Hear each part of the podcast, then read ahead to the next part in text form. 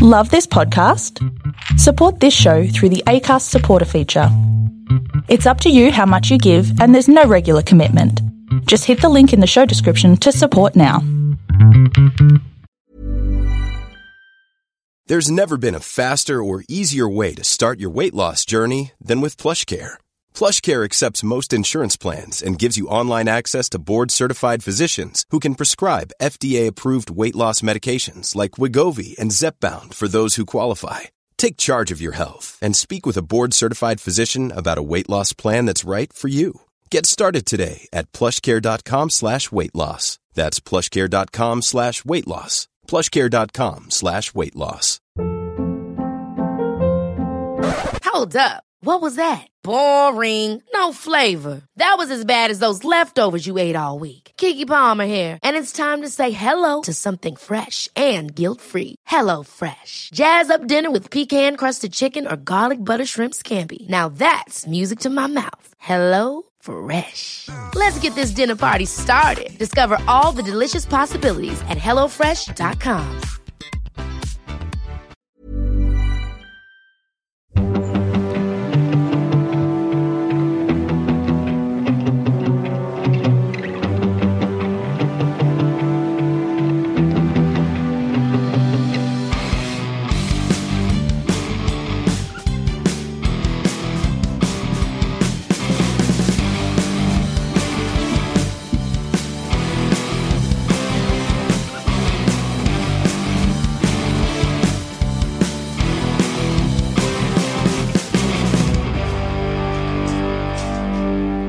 Hi, everyone, and welcome to the Cognitive Recalibration Podcast. As always, I'm your host, Shravan. We've got Taran here with us, Hey everyone. having a bit of a snack. His mouth is currently full, so I'll, I'll just let him eat that. So today we're going to be talking about the Book of Boba Fett. We're a little bit late on this one. For some reason, we started this show a little bit late. We just weren't really watching it when, it, Yeah. when it was when it was airing. But then we we got onto it, and we I kind of binged all the episodes in in about a week or so. But we can't really do a Star Wars episode without inviting one of our returning guests. So- Kathleen Kennedy. we got it. we yeah. Anyway, we'll get on to Kathleen Kennedy. Remember, we said we were going to talk about her. We did, but then the episode got, um, Yeah. yeah. Yeah. we- I don't know if you, well, introduce whoever he is. Well, other than So- Kathleen Kennedy. So it's probably better than Kathleen Kennedy, to be honest. Um, so we got Relief. Bhaskar. That's a relief. Uh, we got Bhaskar Cherukuri returning. Uh, he he's joined us for many episodes in the past, but Mandalorian season two was one of the episodes you joined us on, and Oh, yeah, um, yeah, that's true. We did a very good in depth analysis of that season. yeah, that so was we that was fun, and yeah, thanks for having me back for this for this series. Welcome, welcome. Yeah, we couldn't have done this without you. I was prepared to actually postpone this if you couldn't make it today. Oh wow, we, that's- that's- we need you to to come for this one. That's incredible. listening listening to your to the podcast so far, it's like I feel like your your perspective is actually really valuable because as someone as people who weren't traditionally like old school Star Wars fans, it's I think these shows are made for people who are coming into the shows now, coming into the movies now. Like it's it's actually good to good to hear that fresh perspective because you know I'm surrounded by an echo chamber of people Oh, yeah. or like old school Star Wars fans, like Boo, Jar Jar Binks, and like so, yeah, it's it's it's really good to chime in and provide that different perspective. But here to hear your to hear your view on, and take on the series is really good. Um, I I was actually trying to get. Uh, I think I pushed a lot of people to watch Book of Boba Fett because originally they were yeah. they were like, oh, I, I don't know much about it. Uh, so I'm, I'm guessing it's not an important thing. I think I was trying to get Kuriti to watch it. Yeah, and also, like- I think when it released, it released like after Christmas. It released at this like weird time, the first episode. Yeah, where I yeah. think people were just busy with other stuff, like New Year's stuff and all that. I think people just missed it, and then they just never got onto it after that. But yeah, uh, well, I mean, we'll get into it. We'll get into our thoughts on on the show. So our thing about Kathleen Kennedy when Oh, we were yeah. when we were recording Venom: Let There Be Carnage, our episode, we recorded for Shravan went on a bit of a rant about Kathleen Kennedy for a little bit. While we're talking about a, a Marvel Sony property. I don't know how you got onto it. Shravan's mind's often on Kathleen, Kennedy. Kathleen lives rent free. Yeah, well, anyway, what happened was we, um, whether that's true or not doesn't matter. But what happened was uh, we lost power in the house. Oh, right. And we recorded about 40 minutes of that episode and we had to re record it from the beginning. Oh, right. Uh, right, and our theory is that because we happened to mention Kathleen Kennedy. Not Kennedy, we, just Shravan. Shravan was bad mouthing Kathleen Kennedy and she didn't like it. yeah, yeah. she remotely disconnected our power for some That's reason. spooky. So, That's yeah. spooky. Uh, so hopefully we keep power for this episode. Just to confirm, I have no problems with Kathleen Kennedy, but Shravan, through mostly sexist reasons, hates Kathleen Kennedy. Well, we, we have mentioned her name uh, multiple times, so Yeah. hopefully, hopefully we, d- we stay on the air. We'll see how we go. Okay, so Book of Boba Fett. So the way we'll structure this episode is we'll go through a bit of background on the show, just you know who was involved in it, uh, number of episodes, so on, and then we'll talk a little bit about the origins of the character of Boba Fett, uh, Yeah. when he f- was you know his first appearance and how he's sort of become a, I guess a legend in uh, well in the legend series of uh, of uh, mythology for for Star Wars. He's become like this cult like figure. The, the cult, the Yeah. cult icon that is Yeah. uh, that is him. Yeah. Yeah, and then um, we'll jump into our non-spoiler review. So if you haven't seen the show yet, you can feel free to keep listening. We're not going to spoil anything, but then we will get into full spoilers uh, in the second half of the episode, where we'll go through episode by episode and do a little bit more of an in, in-depth analysis of the show. All right. At which point do you give your in-depth analysis into Kathleen Kennedy? Well, right now, because in background I've got her name. okay, perfect. Yeah. So background wise, it is a Disney Plus show, obviously produced by. So Kathleen Kennedy is the Lucas Arts head at the moment. So after Disney acquired the rights from George Lucas, she's been in charge. Uh, so she is technically in charge of this show as well. It's actually created by Jon Favreau, similar to The Mandalorian. And there's a number of directors that are involved in this show. So each episode is directed by a different director, and we'll get into that when we get into each episode. Music is again by Ludwig Göransson. So it's essentially a return of the crew that were involved in the Mandalorian series. Yeah. yeah. There are seven episodes. Each episode ranges. I think they they felt a little longer than some of the Mandalorian episodes. Uh, maybe it was just me, but uh, I think they're between half an hour and forty minutes. They Yeah, they vary. Some yeah. some are really quick. Yeah. Uh, some stand a bit longer. Yes, yeah. A little bit about the viewership of the show, and this kind of surprised me. It's kind of um, contradicting what we were just talking about before, but apparently the season finale had the highest viewership of any Star Wars Disney Plus series to date, more than the Mandalorian season two finale. So thirty six percent more than the Man- Mandalorian season two finale, Interesting. Interesting. which is I have a few very theories. interesting. I have a few Yeah. theories Have a about theory. why. Yeah, have a Yeah. theory about that. Yeah. It's Kathleen Kennedy based. okay. that's that's what I had in terms of background, and it, like I said, it um, the first episode released on the 29th of December, and we've had one episode per week since then. Starring, uh, we should probably mention this, but uh, Temuera Morrison is is obviously back as Boba Fett, but he was obviously Jango Fett in the Clone Wars um, movie Yeah. and Ming Na Wen is is back as well as his uh, sidekick, and we, we saw both of them in the Mandalorian series se- season two. Was she in season one? Yes, she was. Yes, yes, she was. Yeah, but um, and there was hints of Boba Fett in season one, but you don't see him, right? I think. yes. Yeah, th- there's a there's a kind of a foreshadowing of sorts, It- and it's, that's not confirmed until season two, Two. of Mandalorian, where it's actually yeah revealed, I guess. This is a series within a larger series of Star Wars uh, um, related shows that Disney Plus is doing. So obviously Mandalorian is the first of them, but after this, there's going to be a Ahsoka series as well, and also a Obi Wan series. Yep. Obi Wan is first. Yes, that's right. I don't think they've announced when Ahsoka They did. Oh, for Obi Wan, it's May twenty fourth. or something. End of May, sometime. Yes. it's it's uh, a week after Moon Knight finishes. Yeah. Yeah. Yeah, they try not to clash with the Marvel Yeah. release schedule as well. Yeah, Uh, let's get into the origins of Boba Fett himself. So, a funny thing about him is that his first appearance was actually in the infamous Star Wars Holiday Special in 1978. The character is created by George Lucas, obviously.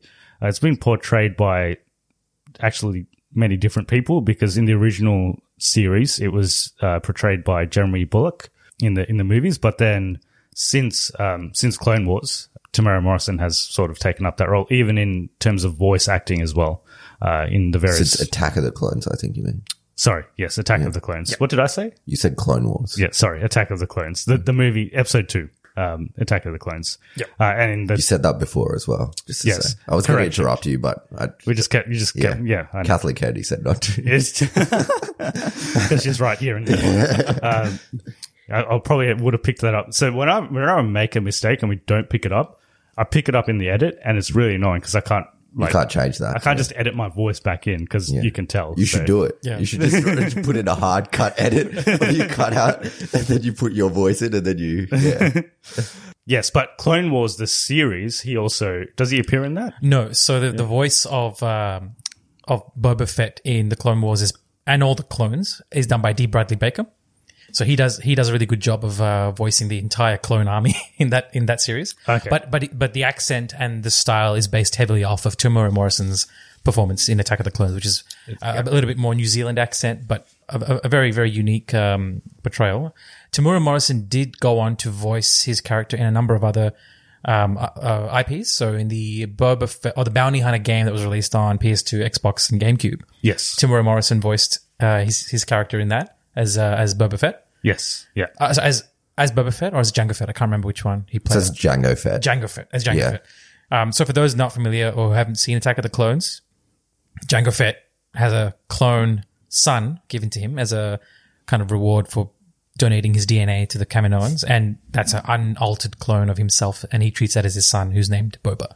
Yes. Uh, that, that's that's why Temuera Morrison, who played Jango Fett, also gets to play Boba his son, and Yeah. and the fact that he's aged perfectly for that role Yes. Yeah. to where he, we see him now post uh, Empire Strikes Back, or post post old old trilogy, everything kind of lines up. How nicely. old was he during Attack of the Clones? Because that's twenty years old now. Yeah, he was in his uh, late twenties, I believe. Yeah, because he doesn't look. I mean, he looks older now, but he doesn't look that much older. Like he's Yeah, kind of- yeah, he's he's aged quite well, to be Yeah. honest. Uh, like you you can still see remnants of his of, of his character and personality, and the way that lines up with the the whole chronology of Star Wars and how old Boba Fett was as a as, as a kid. We see him in Attack of the Clones as like a 10, 12 year old kid. Yeah, yeah. who's played by a different actor, and then we see that age progression post original trilogy to where it is now five years after the Battle of Yavin, which is 19 years plus five. So we see 24 years chronology wise based on where he is. So that's, that's a good progression. It's almost Yeah. matched up. and that's all I had. Like in terms of his partners, so I don't know two of these people. So Bossk, He's in original Star Wars. He's the lizard looking guy. He's the Trandoshan bounty hunter. Yeah. okay, and Dengar. Uh, Dengar. Okay. So yeah, he, Dengar, he makes a visual appearance, but he's not like a, he's not voiced. Okay, Um, if you if anyone sees if, if anyone's a fan of Rooster Teeth's uh, Star Wars parody series, Robot Chicken's uh, parody yeah. series, then Yeah. yeah. Dengar makes an appearance in that. Yeah, he's a and is also in Battlefront One, the EA remake. I do not recognize this bloke, but yeah. so formerly those two were apparently his partners, but his current partner is Fennec Shand, obviously in this uh, Yeah. this series. Uh, Homeworld is Kamino. that's Bossk, by the way. Oh yeah, That's, that's I- the lizard dude. He looks like someone in Star. He looks like a lizard. someone that belongs in Star Wars. Yeah. Um, Home Homeworld Kamino. Um, yeah, we see that in Attack of the Clones as well. The clone That's facility. right. Yes, yeah. Yeah, and it Pretty makes. sure it- Bossk dies. Someone kills Bossk. I don't remember if he dies in the series. Is he? I think he dies. I always thought he might make an appearance. I'll um, I'll look that up. Keep Yeah. going. All right, uh, that's all I had in terms of background. Did you guys have anything else about Boba Fett? He is like this for many, many years. There was like this cult following for this character, and when he finally sort of appeared in, there was all this speculation that he was going to appear in Mandalorian, and when he did appear, like it was a good, a good moment in in general. Yeah, like 30 years after the last time we saw him on film.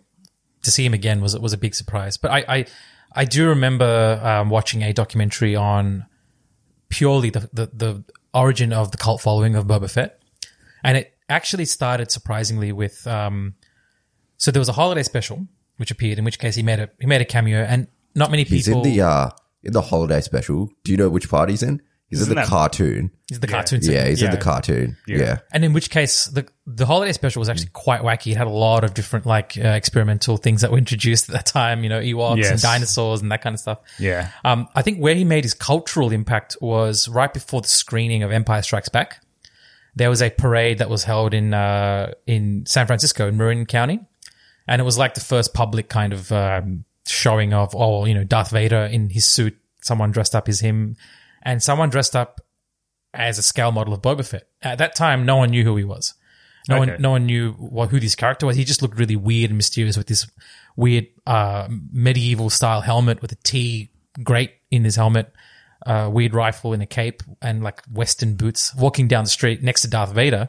And, the Did crowd. they design that like how he looks like based on the holiday special? Or I, I believe his design was done before the holiday special. They kind of figured out they wanted to introduce this character, Okay. and then they used that for the holiday special. But the origin was in the design work. That if you see some of the design work in some of the old Star Wars books, they had ideas of they wanted to introduce some kind of a masked fighter, bounty hunter style character. Then he got infamous in this parade where people just were asking for both Darth Vader and Boba Fett's autograph. And then in the film, uh, where he first makes his appearance in Empire Strikes Back, he's a very ominous character and very cunning. Yeah, he's actually pl- outplayed Han Solo in in the movies, and I think people are really mysticized by the fact that this is a character where you don't see his face. He's wearing a helmet, and he's very. Uh, it's a very menacing and very kind of mysterious character that people just kind of were obsessed with. I think he sold the most action figures after the Empire Strikes Back came out. The number one popular action figure was Boba Fett yeah, and you kind of see his demise in, in Return of the Jedi. He has a pretty unceremonious demise. Yeah. It's, he's not, he's not, there's no glorious purpose for him. He doesn't, you know, do anything. Yeah. It's a pretty quick demise. And, um, Well, his death is famous, right? It's like uh, if you get Boba Fett, it's like you you just you just die. It's Yeah, it's like- almost comedic in the way he dies. it's so bad because, like he said, he was like in Empire. Yeah. he was a mysterious character, and I think people liked him at that point, and they probably built a lot of lore around him. But then in yeah, in Return of the Jedi, is that what? Yes. is that, Yeah. yeah. Well, he gets killed by a blind Han Solo accidentally hitting his jetpack in the back with a lightsaber.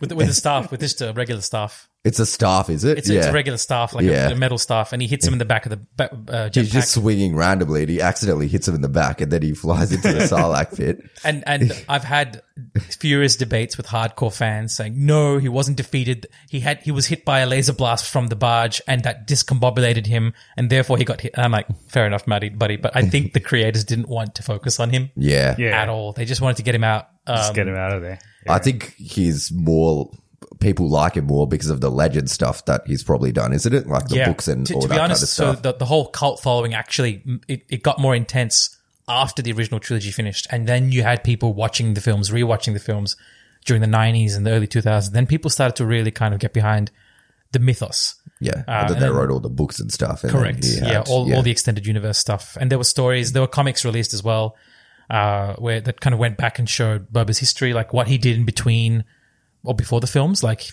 he teamed up with you know Wookiee bounty hunters and, and random other people, and did kind of exploits around the universe, and and all this stuff played into.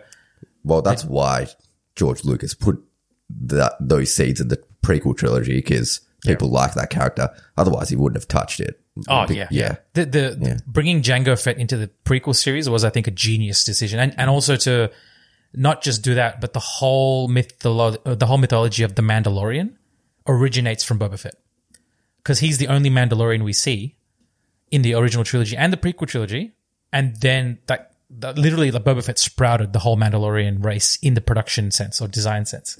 So we now see Jango Fett. We, we, see the word Mandalorian used. We see the word, it's not just a bounty hunter, but it's like a race. And then, of course, the Mandalorian fleshed out the whole thing. Hmm. And then we But see. interestingly, if you just look at the movies, Boba Fett isn't much of a character at all. If you've only seen the movies and you've not concentrated on anything else, he has one line in Empire Strikes Back and he dies, like we said, in, In Return. Return of the Jedi. Yeah. Yeah. So he really doesn't have much of a character at all. Yeah, It Oh, was no, just- very, very little character Yeah. development. It was all left up to the fans to fill up the gaps. Exactly. So he was a popular character, so they decided to Yeah. Sim- guess similar thing with bit more. Jango Fett. Like they, they made him look very, uh, they kind of fleshed out the assassin side of the bounty hunting. And then he was killed off almost as unceremoniously, very brutally at the end of Attack of the Clones. But it left that weight with the little kid, which is going to be Boba Fett. yeah. I just remember that um, that image of the kid with the helmet. Yeah, like, yeah, leading yeah. to it. Is his dad's head still in that helmet? Very much likely so. So Which is kind of his dad's very hand. macabre. It's a very macabre thought, but yeah, he, he is in there. And um, and and that's what the, the the Clone Wars animated series took that as an opportunity to flesh out whatever gaps were there, and they really did kind of introduce a lot of different concepts, which is Yeah. uh, very very interesting. Yeah, an interesting parallel I see with like the way Boba Fett, Boba Fett was treated in the movies and um, the new the sequel trilogy. Who's that character? Captain Phasma. Captain Phasma, Yeah, Um, Captain 'cause Phasma has about as much character development as as Boba Fett. As Boba Fett. She probably has a few more lines, but yeah, like in terms of development, not much. Ca- Captain Phasma was so they I think uh, the Disney execs and Star Wars George Lucas knew how crazy people were on Boba Fett, and they I think they this time they tried to design the same thing with Captain Phasma and specifically make sure that they gave her a completely unceremonious end, so that fans would have a similar reaction. And I think it kind of back backflipped. People expected actually to, some kind of justice in yeah, her character. She's a really interesting character in in uh, in episode seven. Like I was actually when watching the trailer, I was geeking out. I'm like, this is the new Boba Fett. It's going to be crazy. They're going to really flesh out a character. I, I wish they did actually flesh it out. Um, spoiler alert if you haven't seen the last Last few. Jedi, It's, yeah. it's a bit disappointing. Well, I guess um, we're not going to spoil even this show. episode nine as well. But yeah, Yeah, we're not going to spoil this show, but spoilers for other Star Wars stuff in Oh, yeah. in this section. Um, Yeah. So By the way, Bossk is dead. oh okay, bugger. how does he die? Boba Fett kills him. okay, Is, is that Yeah. is that in Legends or is It's that? in Legends. Yeah. Oh, okay. Well, then that means it's open to interpretation. Yeah. Yeah. Yep. So it could be alive still. Yeah. Yeah. All right, we can get into our non-spoiler thoughts, high level on the show, so we can go positives first, and then we'll speak about negatives. Uh, we can start with with our guest Bhaskar. So uh, positives. Oh wow, Yeah. positives. It's a okay. So positives is it is both a show about Boba Fett, and it is also, without spoiling it, it is, and this is what Jon Favreau said in production. It's also going to be Man the Mandalorian season two point five. It it is not just going to be focused on a singular event. A one a, a great positive that I felt on the show is the continuity that I felt coming out of watching Mandalorian, coming out of uh, even just coming out of watching, if you've just seen the original Star Wars, right? Yeah, The story continuity is done very well. There's a lot of elements in the Book of Boba Fett which call back to the original films, George Lucas's work, his cinematography, the referencing, even right down to the mythos of different cultures of of, of Tatooine, you know, for example. Uh, it's very interesting to see that, and I think the character development and Temuera Morrison's performance is a highlight of this show. Really, really well done. And also, there was there's definitely a, ni- a couple of nice surprises down the track as well, which which is which is good. It's good to have something that you, you don't want to just go into the book of Boba Fett and think, oh, this is just going to be about you know someone trying to gain respect, and that's at the end of the show they get it. It's good to have something unexpected thrown at you, and um, this show definitely delivers. It's I still I wouldn't rate it as highly as The Mandalorian in terms of the experience you get from that. But the Book of Boba Fett is a wonderful journey, and there's a very symbolic journey that happens in within as well for Boba for Temuera Morrison's character as Boba Fett. Do you have any other positives? I've got a couple, but you can go. Okay, I'll go. All right. Uh, he's just gesturing at me. this this will all be like amplified a bit more once we have a video. Cause, Yeah. And then we could have Kathleen Kennedy in the corner as well. yeah, Yeah. Mike get Do you think we could get a life size, like, um, cutout of Kathleen Kennedy? like decoy? Yeah, yeah. Probably you could. Okay. Get it made. Let's look into that. If we, I'm, I'm bringing my directed by Dave Filoni T-shirt. If we have a, uh, if we have a camera, that's why I'm wanting to wear that one for. yeah, or we could get one of like Kevin Feige for all our Marvel episodes and Just watching over us. Yeah. uh, positives. Uh, I'm just going to reiterate what you just said. Uh, Temuera Morrison's quite impressive, actually, in this in this show, especially for the first half of the season, where it is quite concentrated on his development of, of, of his character. I thought he was really, really quite good, and he's obviously very passionate about the the character as well. Um, you can see that. I also thought the setting. So we've been to Tatooine a lot of times in the Star Wars universe, but I thought it was it was really good uh, again. And they do they explore it more in a. I think in one episode in season two of Mandalorian, we talked about how it felt like a western. Yeah. Um, there was there was like an episode which was set up like a I forgot which one it was. It was the one with um, it was the first episode I think of of season two. where- yeah, pretty much the first, first and second episodes. Yeah. Uh, I think that yeah, the influence, Western influence, Yeah. uh, spaghetti Western influence is very heavy. You could Yeah. tell that they were just ripping off of uh, you know Sergio Leone and like honoring his his kind of work in that in that sense. Yeah, and I think this whole s- series is basically, especially uh, except for a couple of episodes, I think this whole series is essentially a western, and uh, it just got me thinking. Um, so Jon Favreau, he's made a movie called Cowboys and Aliens. Oh yeah. Oh yeah, yeah, yeah, Yeah. yeah. It's not the worst movie. Have you seen it? It's No, I okay. haven't. No, Oh, I've, I've seen it. It- Yeah. Daniel Craig's a really good. in- It, it got like not great reviews, but I don't think it's it's not amazing. But if you're bored, it's worth watching. Oh, Yeah. it's an Yeah. interesting. It's re- It's an interesting take. Well, this is essentially Cowboys and Aliens, cause more or there's- less. Yeah, more or less. Yeah, more or less. Yeah. yeah. So, um, This is better than that. so I did like that. You know that uh, setting and the obviously the production values are great. So in in line with the Mandalorian. So all the visuals, all the action sequences, especially there was a couple of action sequences. The the finale had some good action, uh, but uh, episode two had some good, a really nice action sequence in a flashback episode. Uh, but yeah, I really, I did enjoy the overall technical aspects of, of the show. I thought they were really top notch. Yeah, yeah. Pr- production value is definitely. I- It doesn't feel like a TV show. Yeah, no, it just feels like It it feels Star like Wars a, movie. as as good a production as the, the movies. Yeah. they use the uh the volume to good effect, don't they? You can't really tell that all of it's shot in a in a room, essentially. Oh yeah, the sound design. I, it, it's definitely they've worked on it to make sure that yeah, it doesn't feel claustrophobic. Yeah, Yeah. yeah, Like sometimes when you see, like Spider Man No Way Home was great, but some of those scenes you could tell it was shot in like a like a room. Yeah. Especially the scenes with the three Spider Man because oh, I guess I'm spoiling that here.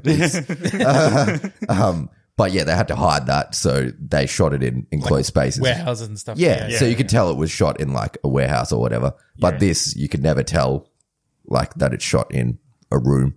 Essentially, You, you yeah. couldn't tell it was shot in the volume, the whole L, the, the the LED lit Yeah, studio room, yeah. which was more or less used a lot in this production. I'm guessing because of the Oh, they shoot they shoot it all in there. yeah. because of COVID. Yeah. COVID. Yeah. There, there were a couple of outdoor scenes that they took uh, on location to make it look a bit more. I think when they needed a lot of depth of field, but yeah, a lot of it was done in the volume, which is another technological marvel. Uh, side note on Spider-Man: No Way Home. You know that whole bridge sequence?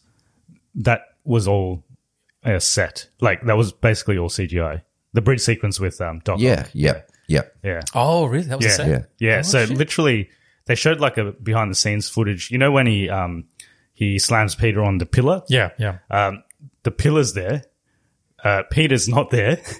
And uh, Doc Ock is there, but his arms aren't there. So it's like everything else is like It's it's hard to tell nowadays. Like the CGI and the general VFX has gotten to a point where, yeah, It must be hard to, as an actor, doing a movie and being like, "Is this going to be good?" Because it's like no one's there. You don't know who's acting. You don't know how good the CGI is going to be. It's like, oh yeah, just say this line and we'll we'll animate the arm and it'll be good.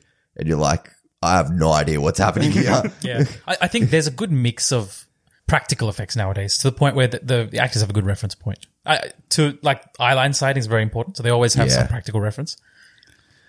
Yes, yeah, and it's I mean with COVID and all that happening now, it's it's becoming more and more prevalent. Like it's easier to almost do it do it that way than actually get you know actors. and, yeah. I don't know if I'd call these negatives. It's personally things that I felt could have been done better in this in this series. So one thing is I've got the synopsis of the show here. So this is just a synopsis from Disney Plus. So Yeah, yeah. Uh, let me just read that. So the the Book of Boba Fett is a thrilling Star Wars adventure teased in a surprise end credit sequence from the season two finale of The Mandalorian. Finds the legendary bounty hunter Boba Fett and mercenary Fennec Shand navigating the na- galaxy's underworld when they return to the sands of Tatooine to stake their claim on the territory once ruled by Jabba the Hutt and his crime syndicate. So that's what the show is meant to be about. Yeah, Um, that that is a the definition of synopsis. Yeah. doesn't give anything away, sets the tone. It feels like it's going to be a nice western slash gang sling gunslinger film, and it's a good synopsis. Yeah. it doesn't give anything away. I, I have something to say about the level of mysteriousness they put on the show. Yes. It may have worked to their disadvantage. That's right. Yeah. And I think what we ended up getting, I'm not complaining, but I think what we ended up getting was not really the Book of Boba Fett. Like half of it was. And then it becomes something else. It becomes like a Star Wars Chronicles show. Uh, It's it's a bit of everything. Yeah. We won't get too much into spoilers, but and it's it's funny because it's Boba Fett. So like even in the movies, he was kind of put in the background. Yeah. And then he finally gets his own show, and then he kind of gets put in the background for half of his own show, which was a bit disappointing. That's true. Um, so maybe it's just the way they set up the expectations. But I personally thought maybe, and I, I was actually really invested in those flashback episodes that they have in the first half of the season, uh, and you know the way they were setting up his character, and yeah. Uh, obviously the past had a big influence on what was happening in the present as well. I could, I think they could have made the show about Boba Fett, but still had those other elements. But the way they did it, it almost just completely navigated away from Boba Fett for a little bit. Yeah. And then it Yeah. comes back, but then by the end of the show, you're just wondering what was the show actually about? Um, Yeah, because they do yeah. set up some stuff about Boba Fett, but it's not. It's resolved, but not really. It's not like satisfying from a Boba Fett perspective. But yeah, that was just what I felt uh, in terms of mix, and we can get get into it more in spoilers where I can explain it a bit more in depth. Yeah. Yeah. Absolutely. Yeah, Well, I agree with you. Like it does. It, everyone that watches the show will know exactly what we're talking about when we say deviates um, at the midpoint of their midpoint of the season. Essentially, my problem with it mostly is that the point where it deviates is where most people actually enjoy the show.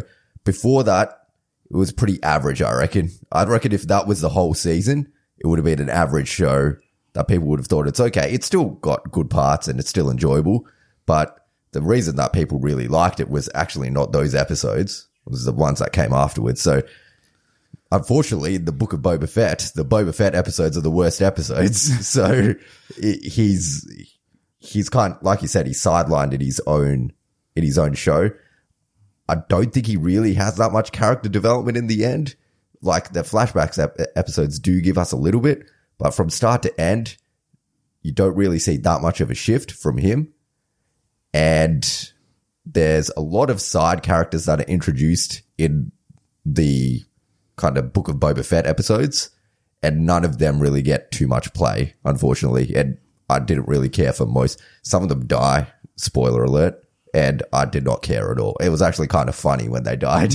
Um, Yeah, I know what you mean. yeah. Yeah. Yeah. There's, there's like various factions that get introduced and none of them are all that interesting or get fleshed out that much, no, I think they could have been interesting, if but they, don't get enough play. Yeah, Yeah. if they followed, if they just followed the Boba Fett narrative Yeah. throughout the whole series, I think it could have been interesting. Yeah, I understand that they want to build a wider universe. And when we get to spoilers, I could, not that I could have made the show any better. These guys are obviously much better at, at making movies and shit than I can, but I probably would have done it a different way, which I think would have built to a better finale in what they're aiming to do eventually, I think. Yeah. And I can see why they did what they did as well. Like it becomes very much fan service towards the end of the, the season. So there's there's a lot of stuff that fans wanted to see and they Yeah. get an opportunity to see it.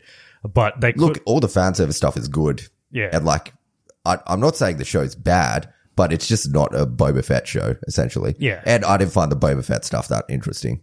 Yeah, and I think all of these shows are, you know, they're, they're called different things, but I think they're all just like a expanded Star Wars universe show. Yeah.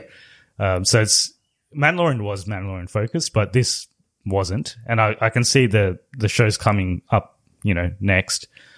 They might be called Obi Wan, they might be called Ahsoka, but I can see other elements coming into them as well. So Yep. Yep. yeah, I think one one stark observation that I made at the show was when the Mandalorian came out initially, there was a lot of risk involved for the production team because it was the first Star Wars based Disney TV show in the mm. Disney Plus format. and it was also the first major Disney Plus show on launch. Like Right. It was like the real draw for people to subscribe to Disney Plus. Yep, yep. It was it was the hook for people to some, to take up this platform and to view it because it was a lot of hype behind it, uh, a lot of media. I remember I remember Comic Con people were going nuts over like just a preview previous section of like the ship flying by that they did in uh, in using a miniature. And I think they they experimented with directors and the creative process within their bounds for Ma- for Mandalorian, and they increased that for season two. With the Book of Boba Fett, I feel like they know it's not as tightly run a ship. They can afford to be a little bit more risky with how they pull the creative threads. And you can tell that from I think the second episode in where they start to introduce different elements and they poke about how where the story is kind of going. Hmm. If it, just for anyone listening who hasn't seen the Book of Boba Fett yet, and if you're wondering whether or not to bother watching it, if you are at all a fan of the original trilogy of Star Wars or you know the Clone Wars, or just go watch the series. You will not be disappointed in what the show has to give. Go and watch it first. Do that now come back and then have a look at what the series offers. Because if, if I tell people now, watch Boba Fett, I'm not necessarily saying it because Boba Fett has some major character reveal or anything. I'm not saying it because of Boba Fett. It's for other reasons. Yeah. It's it's for it's for the fan service that that is involved, which is really really kind of uh, major and important. So um that's that's that's kind of my negative. It's that I wish I could say to people, "Oh, this is an amazing show about Boba Fett. Go watch it." It is really good. I remember by episode two, uh, a lot of the fan talk that was happening, it was kind of hyped up. It was like, "Oh wow, they've introduced this character. That they've brought this character. Who knows where it's going to go?" And it, there was a lot of hype involved around where it could go. And I think that hype was semi-realized, but it wasn't fully uh, delivered in the way that people expected. That's all I'll say for now. Yeah, and we can we can dive into it more in, in spoilers, I guess. Oh yeah, you guys did mention you had a theory as to why the finale for this got more viewership. Was that a spoiler thing? We can. we Uh, can part, yeah, but partly because, well, generally as series, it, this happened with uh, the Disney show uh, Hawkeye as well. Yeah. Like as the show, when the show begins, there's not as much traction, but as a finale is approaching, I think there's a lot more talk on social media. There's a lot more momentum. This show more so because of, um, I guess what we've been talking about in terms of the late deviation of the series. Yes. Yeah. Um, the deviation. Hundred percent because of episode six and the characters that are introduced in episode six. episode five and, and uh, episode five first, and then episode and then six. episode six. So Yeah. episode yeah. five was a was a big surprise to a lot of people. Yeah. and episode six was like a what the hell is happening? I think everyone expected some stuff to carry over from six to this, which kind of doesn't. Kind of. Um, but Un- Unless you knew who the director was. If you knew who the director for the finale was, then you were like, okay, let's keep our expectations in check because the director for the finale also directed episode four, I believe. The Streets one. of Mos Espa. Uh, episode, Yeah, 'cause episode, episode three. one. Episode three. Robert Rodriguez directed the last episode. Yeah. Yes, I, I've got I've got the director. So he directed the first episode, Yeah, Oh, first. Yeah, yeah. First. first, first. and and then the last episode. and the third episode, Oh, he did direct the third. Yeah, one. the third one. Yeah. Streets of Mos Espa. Yeah. Yeah. and the and the last episode. Yeah. Yeah. So if you if you knew who the director was, like I guess people kept their expectations expectations in check. And similarly, every time Dave Filoni directs an episode, you know you're going to expect something crazy to happen. Yeah. So that that's what happened in the in the Mandalorian. So people fans were kind of paying attention, but um yeah that that was my explanation for why maybe the viewership got higher towards the end. Yeah, yeah. No, that makes sense. Yeah, I, I think definitely that second last episode would have got people in. Um, cool. And I, I managed to almost avoid all spoilers, but I unfortunately went on Twitter. Like, I, I didn't go on Twitter to look at this. I just went on Twitter and I saw some spoilers. Oh, nuts! But yeah, it didn't, it didn't, you know, was it was it like an image format? yeah, it didn't detract from my experience. Was it my though. tweet? Because I tweeted one image. Uh, it, might, it might have been. was it mine? I, I tweeted an image straight up fr- when the when the episode was released. I'm sorry about that. Yeah, it might have been. uh, well, I didn't even fine. I didn't even do that thing where it's like spoilers ahead, watch out, and it's a new line, new line, new line. I didn't do that. I was just like, Damn it, Bhaskar. You're one of those guys, that's what eh? you get if you follow my Twitter. Don't follow Bhaskar's Twitter. yeah, if you if you don't want spoilers. So I, I'd give it a cognitive recalibration. I think it's it's a good show. It's even It's with- not bad. yeah, even with all its um, shortcomings, I think it's a good show. I have this. I, I don't think it's an argument, but uh, there's a lot of people that actually don't care about Star Wars. Oh, yeah. uh, there's a lot of people that that just won't watch anything that's Star Wars because it just doesn't interest them. yeah, story of my life. Story of my life. I try and get people involved in Star Wars, and it's like, you mean Star Trek? And I'm like, goodbye. Uh, this is not going to win you over. So this is not going to convert you into watching Star Wars. I don't think this is the one. To some extent, Mandalorian got some neutral people on board because Yeah, of yeah, um because of Grogu and and his cuteness, but um, Can I just say Grogu was a genius in marketing? like if they decided, oh, our fan base is mostly male. We need something to kind of appeal to the other side. Let's get a cute infant involved. it's just like the number one thing they think will, and it kind of worked. It's he's all over. Yeah, he's all over yeah. the place. Even people who are not Star Wars fans are like, oh, but where's this cute Yoda from? Yeah, yeah, that's right. Fu- The funny thing is, some Star Wars references that no one has watched Star Wars will know who Yoda is. Oh, it's that little green monster that Yeah, I've seen yeah. somewhere. Oh, that Darth Vader. People know who Darth Vader is from just hearing it from their friends talk. Yeah, yeah, These icons are like Mario, like uh, you know, these are these marketing icons everyone knows about. yeah. So it's yeah. interesting No, to see how that, that's designed. I was playing that. Um, what's that? It's that game where you have to draw. Um, you have to draw the word. Oh, and pe- Scribblenauts? So, yes, yeah. Um, or like people have to guess. Is that Pictionary? Pictionary. Pictionary. Pictionary, I'm going yeah. way down the deep hole there. Sorry. Yeah. yeah, Pictionary. Pictionary. Yeah, we're playing Pictionary, like virtual Pictionary at work. Nice. And I got Yoda, and I just drew like a green face and like a a robe and a lightsaber, and like a lot of people in my team they don't really watch Star Wars, but they knew who Yoda was. Interesting. So he's obviously, you know, transcended the the franchise. He, people know. That if, Yeah. if anyone's listening in as uh, a, like an old school Star Wars fan, that is extremely interesting because the way Yoda's introduced in the film, he's drummed up to be this great. Like, no one knows what he looks like. The word Yoda is used to say he's a great Jedi Master. So when Luke is going to Dagobah to look for Yoda, he's like, he's thinking of this great Jedi Master, old, revered, wearing robes, and you know, like a like a general who's fought in the wars. That's what tells you. And he meets this little swamp creature, and it's like, I'm looking for Yoda, and the swamp creature's like, Yoda, he's a great warrior. I'll lead you to him. No one knows that the creature's Yoda. Yeah, yeah. Until you see that. That was the spoiler alert for like the well, one of the spoiler alerts for Empire Strikes Back. But yeah, Yeah. now it's for now it's fully reversed. People know who he is. Yeah. Don't know, the, don't know the significance behind it. That's So, right. Yeah. yeah, But even Mandalorian, I know people. They're like, yeah, uh, like Baby Yoda's cute and all, but I don't really like the show. So I know people like that as well. I think if anything, Force Awakens was the one to win people over, and I think it did win some people over. Yeah, the, new, the new generation. Yeah, Yeah, yeah, yeah. Force Awakens was the the best option to win the new generation over. But then it lost it after that. I think it became too.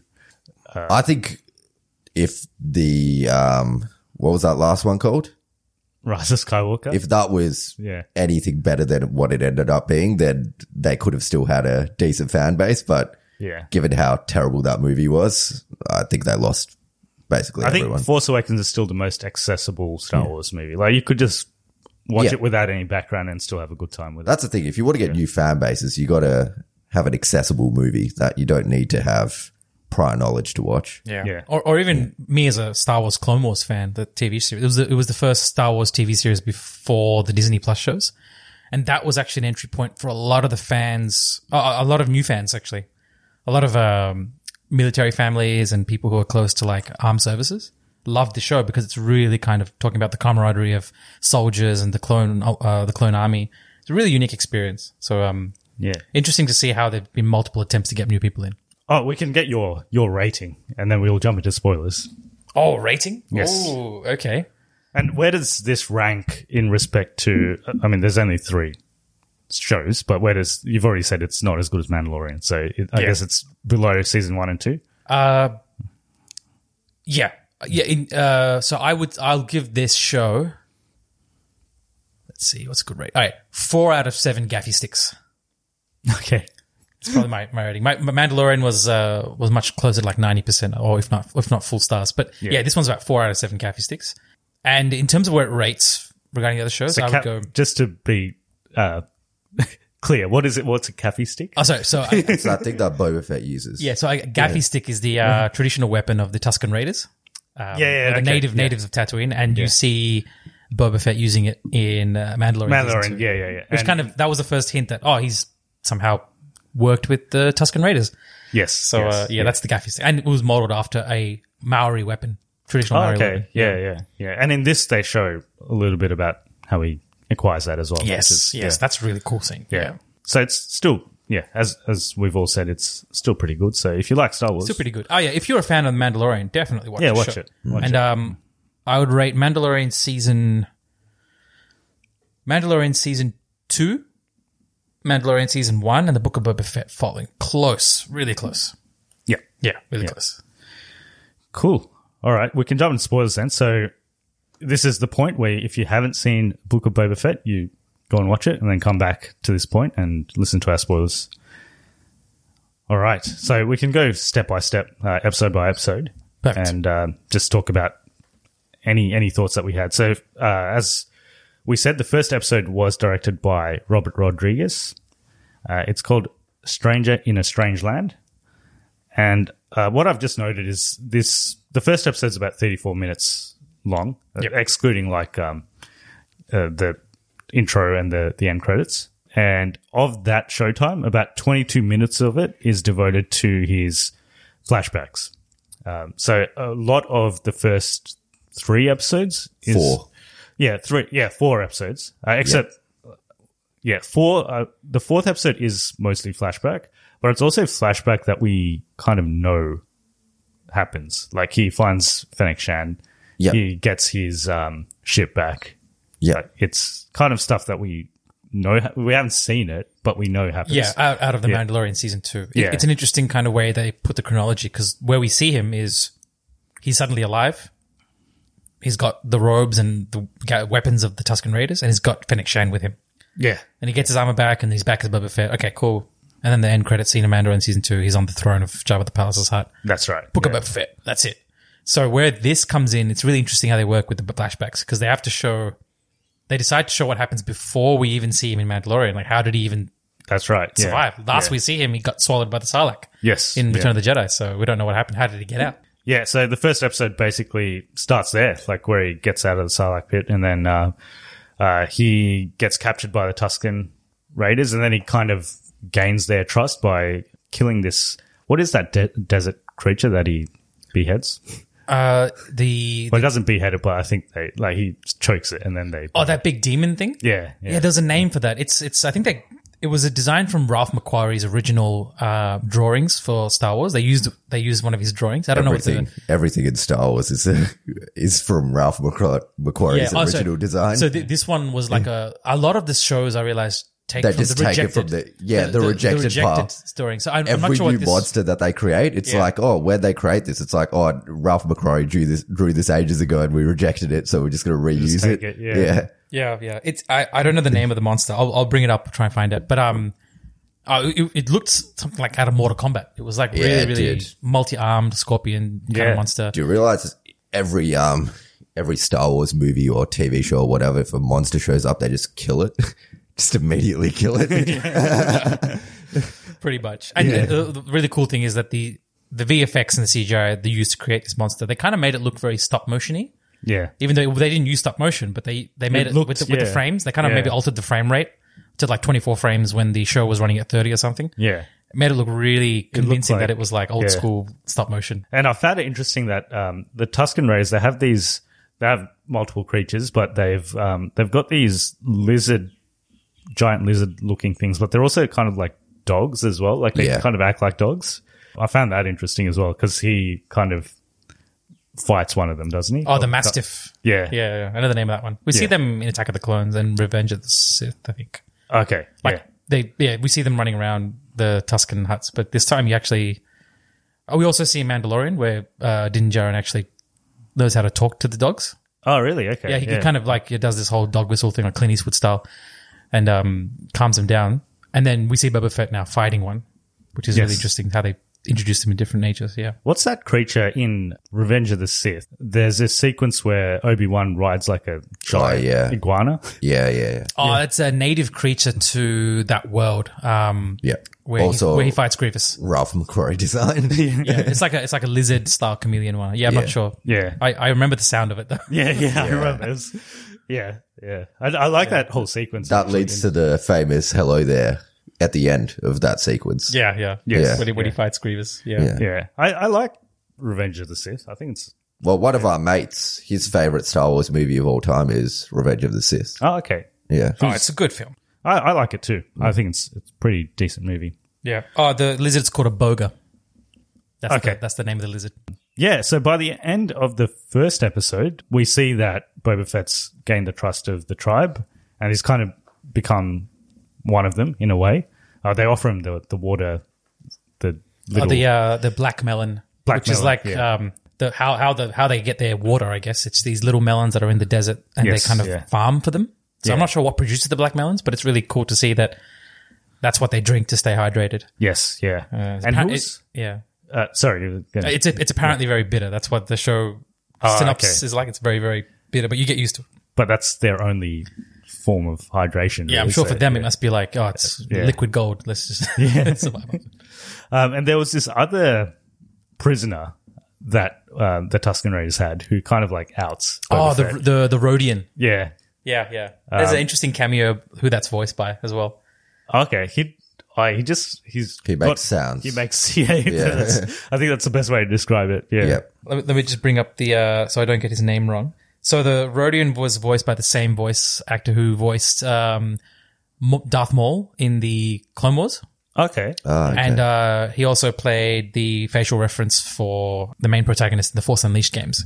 And that actor's name is Sam Witwer. He was apparently in the studio when they had this gig happening for, and they were just like, "Oh, uh, would you like to voice this random Rodian?" Yeah, sure. He so he he he became the voice of um the voice of Darth Maul in the Clone Wars series, and um he's the one who did the whole, and and also in Rebels, Star Wars Rebels as well.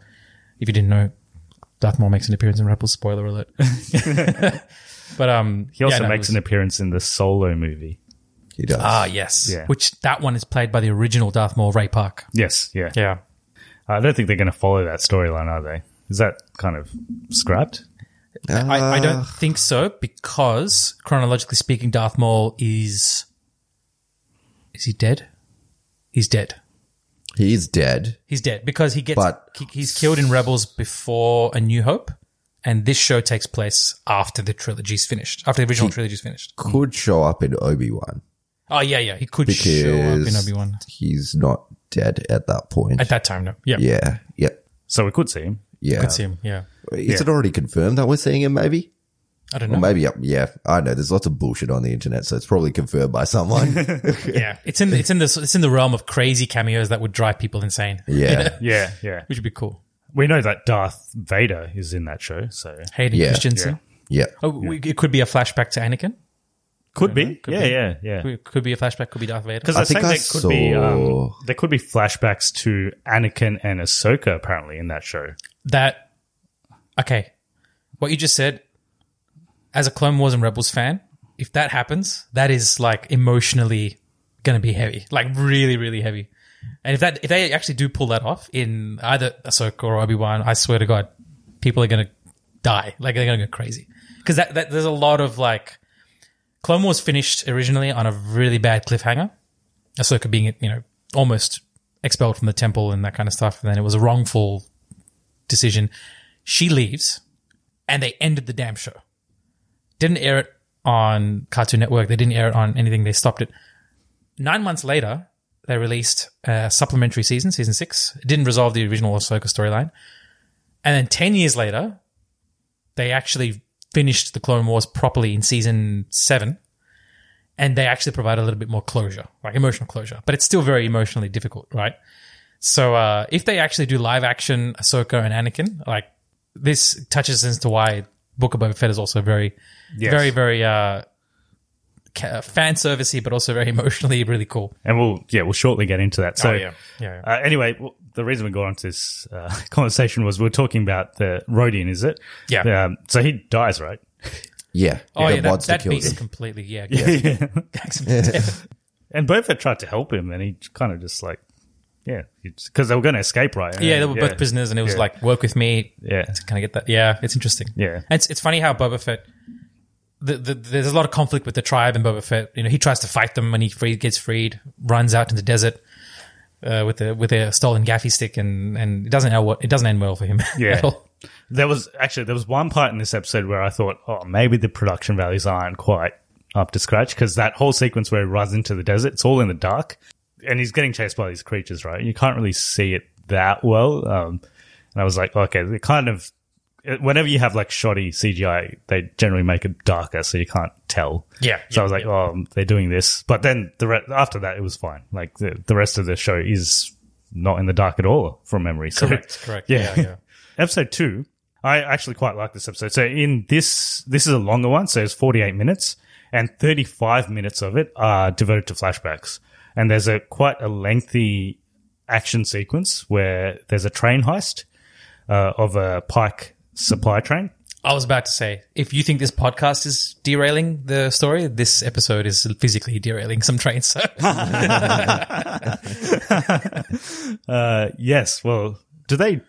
They Yeah. do derail it, don't they? They yeah, do, I mean, there's no rails, but yeah, It crashes. It crashes. But I thought that action sequence was really good. Uh, oh, it it felt like an actual western. yeah. Yeah. Like, have you ever seen any of the old western, like Once Upon a Time in the West, or any of the Sergio Leone, like any like horses with cowboys chasing a train?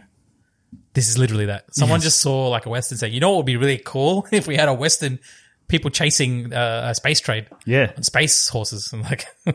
Yeah, yeah. no, it was it was really good, and there's a lot of build up to the actual heist itself. So there's like a training montage where he trains the Tusken Rays to ride these bikes uh, that he actually goes and acquires from from the town, right? from the town. Yeah. Wait, is this before or after he undergoes his journey? This is before. Okay, Yeah, so yeah. he's, so he's- he helps them get the supplies, and then they give him that little lizard that goes up his nose. right, right. Yeah. But since the first episode, he's kind of gained. He's he's a bit more placid now with the tribe. The kind he's trying to learn how to duel with the That's main, right, yeah, with, with the main duel master of the Yeah. Tusken Raiders, and this one is completely like telling it no wrong form, hitting the stick away, and really being Yes, like yeah, like a proper sensei, you know, like Yeah. being strict with you. She's she's not giving Boba Fett any any leeway, just being very strict. Yes. Boba's like, I'm holding it this way. You told me how to hold it this way. And, yeah, he's starting to get frustrated. he's like, yeah. "Rrr, rrr, no, wrong. It's like- So does he understand them? Like in, I think in the eventually he does. in the beginning Yeah. he doesn't, right? But I think he yeah, eventually- because yeah. the way he communicates with them It's like- is with hand signals. Yeah, yeah. And it's it's an interesting. I think they had to des- design something fresh. They couldn't use like ASL or something that was already established. But it's a mix of very visual communication. I love what they didn't show. He speaks while he does it, so the audience can understand what he's doing. yeah, that's right. Yeah. If he just did it silently, it'd be really confusing for, for everyone. But yeah, no, I thought this whole episode was really good in terms of what happens in the current day time frame.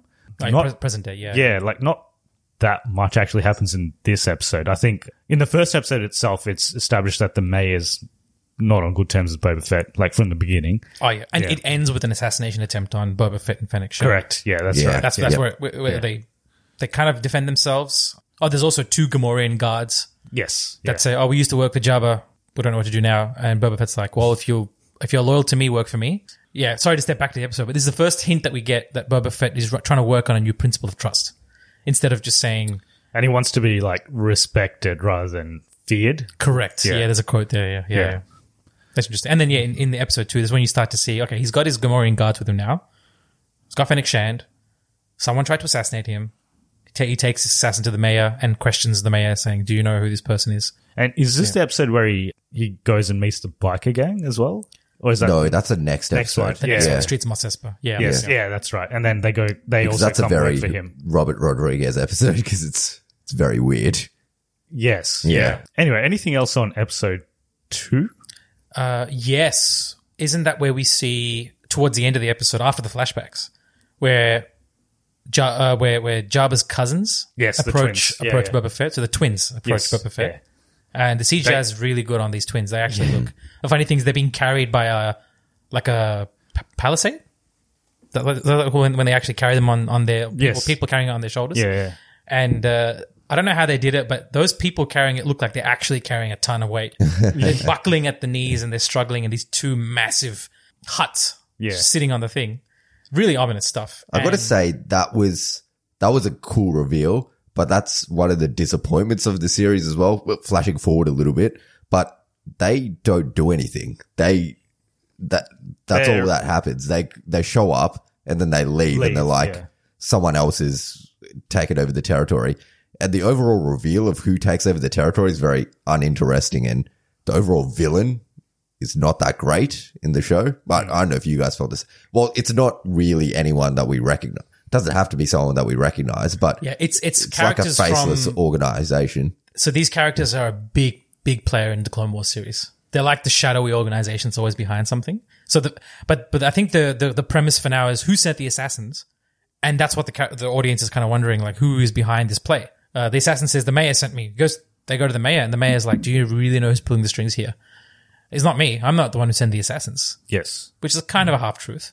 And the mayor's that Yeah, cool character design. Weirdly yeah. looking. Oh, yeah. That, that Yeah, one that yeah. speaks in the uh, Yeah, it's got like a little- Mok, Mok Shaiz, right? Yeah. Yeah, Yeah, I forgot the name of his species, but he's Yeah. he speak, he's one of those um really weird aliens that has like an L-shaped neck.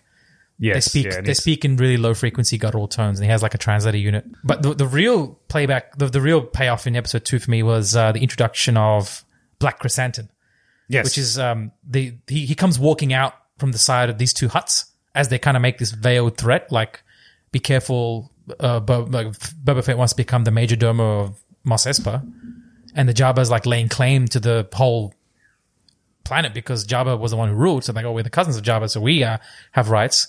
And then Black Krrsantan, who's a who's a black furred Wookiee, like a giant elite unit of a beast, just comes walking around the side.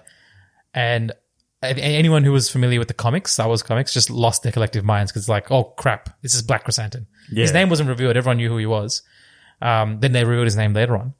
And he's a really, really interesting and menacing character who just appears on the screen. And it's like you're seeing a Wookiee bounty hunter. Like we know Chewbacca, right? He's a friendly, furry character. This is you see this, This one one's is like, like, yeah. that's a Wookiee, but he's not friendly. He, He was doesn't a- look friendly. Yeah, he was I a don't good wanna hire this character. Well, he was an interesting character that doesn't get fleshed out as much as they probably could have. But I thought he was the design was great. the design looks really good. Oh, yeah. I that I think he was the hype point for me. The moment I saw him, I'm like, okay, this is getting really interesting.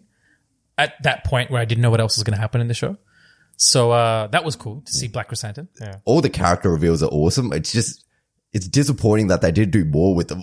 I know I'm harping on about the negativity of it because I did like all this stuff. Yeah. I just wish they did more with it. yeah. And yeah. is it in the next episode where he grabs uh, Boba Fett out of the Bacta tank and he like oh yeah, literally. So yeah, that's right. Yeah, Yeah. the, yeah. the, the, the real funny thing is that the Bacta tank is used as a repeated device to say, here comes a flashback. Yeah. yeah. yeah. And then the like- funny part is when he's 100% healed, it's like, oh, I'm done with flashbacks. now. Yeah, that's it's it, like I'm back to the present, so I don't need flashbacks anymore. yes, Yeah, yeah. But every time they want to end the flashback, it's always like Fennec is like interrupting his healing session. So Yeah. we got a problem or something happening. Like, and then this in this case, episode three kind of basically opens up with the flashback, but then he ends with Black Krrsantan shutting off the Bacta tank and pulling him out of the tank, saying, "You just got healed up, and I'm going to fuck you up." Again, just like I thought it was a pretty smart way of doing it, probably. The flashbacks being with him in the Bacta tank. yes, Yeah. yeah. It's less jarring than just switching between back and forward. Yeah. kind of yeah. It, It, mm. it became a little bit predictable. Like people were kind of making fun of it now. Like Yeah, because every there. time it was the same imagery. Like they just show him like in the Bacta tank, and you know it's like Yeah. it's like, yeah, so it's flashback time. Yeah. flashback time. I, Yeah. di- I did find it very funny though when he finishes healing and then it's like, yep, That's flashbacks are over. It- it- It's actually a very kind of a it's a symbolic thing. Like he's healed inside, so he doesn't need to look back. He looks forward. yeah, you sound like an English teacher. Interpreting shit that was never designed that way. oh, I've met a couple of those.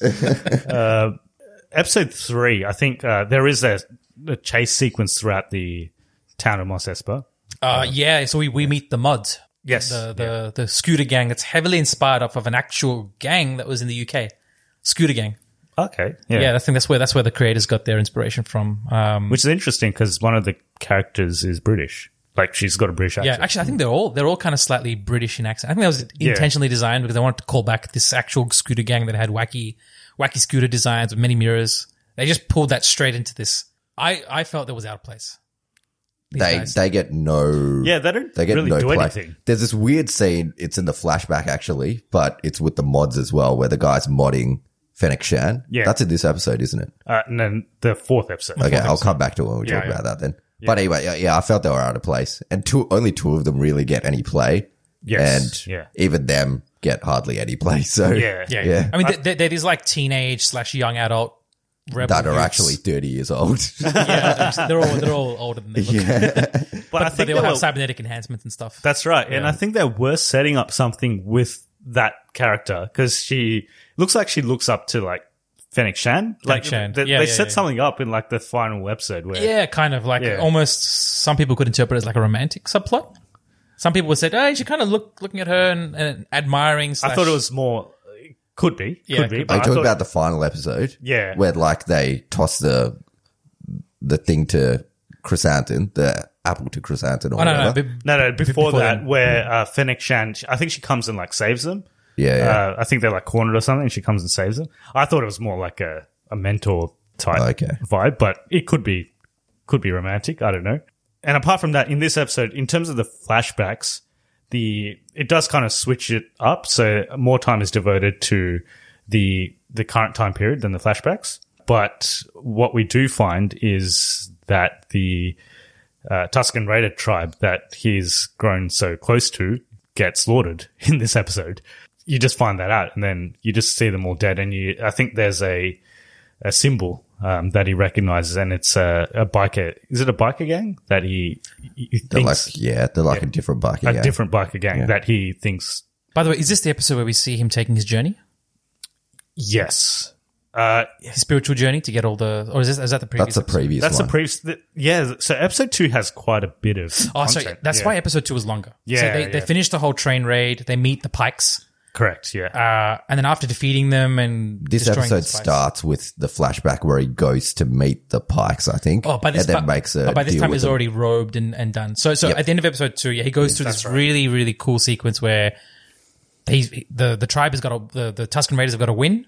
So they take Boba Fett. They don't they not only thank him, but they make him one of his tribe, and they give him this uh, lizard crawls up his nose in a really weird way, guides him into the desert with like weird psychedelic hallucinations to find a tree. And he's essentially trying to conflict, uh, combat his past. And you see him in a weird visual kind of way being trapped by the tree, taking flashbacks to when he was trapped in the Sarlacc pit.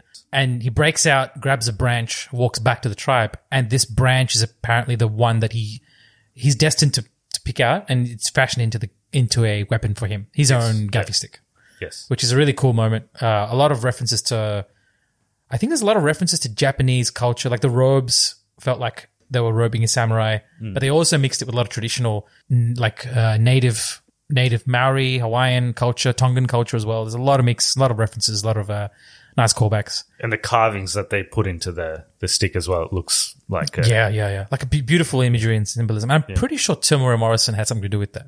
Because carving wood is a very big tr- part of Maori tradition. To carve carve wood and to inlay that with certain gemstones and then to give that to a warrior is like a, yeah, it's a very very uh, traditional way of, of celebrating the coming of age, I guess, or the or the yeah. acceptance of someone as a as a warrior. Any, if there's any Maoris listening to this, please chime in and let us know how if there's any more connections because yeah, that, that was a really cool scene. And then that flows on to him walking in in episode three to seeing the completely disintegrated, that's wiped right. out, and massacred, which is oh, it's yeah, it's that's that's hard to swallow. Yeah, and they kind of set up this whole connection with him and the tribe, and they kind of, yeah, it's all gone with it. Like just as you think he's kind of becoming one of them, it's all it's all gone. Yeah, but then they uh, in that episode they kind of leave it at that, and then they yeah, they continue with the the current because Krrsantan pulls him out of the Bacta tank. So um, so they kind of go into the the current time frame. But then in episode four, they go back into flashback mode for a little bit, and this is when he meets Fennec Shand. And you were going to say something about There's a scene where the mod is uh changing Fennec, Sh- well, like putting her guts in to, to heal her. There's some really weird music. I don't know if you guys remember the music in that scene. It's like EDM, but in Star Wars. And I'm like, this seems so out of place here. do do you guys remember the music in that scene? Yeah, yeah. It was like this is Ludwig Göransson going back to that whole EDM phase of Mandalorian season two and the droids. were yeah in the in the finale, right? in the finale, where yeah, it had like yeah. this weird electronica um, kind of synth. That's, that's what it was. Yeah. It was. Yeah. and it was like it, it- it's back. He's experimenting again. Yeah. I didn't I didn't hate it, but I just like, oh, this is different to everything else in this series. it's, it's also kind of a, some parts when you think of Tatooine, right? Every time we see Tatooine in the films and the series, it's always this old, dusty corner of the galaxy place. There's no color, there's no vibe. It's just people surviving and trying to moisture farm and get water.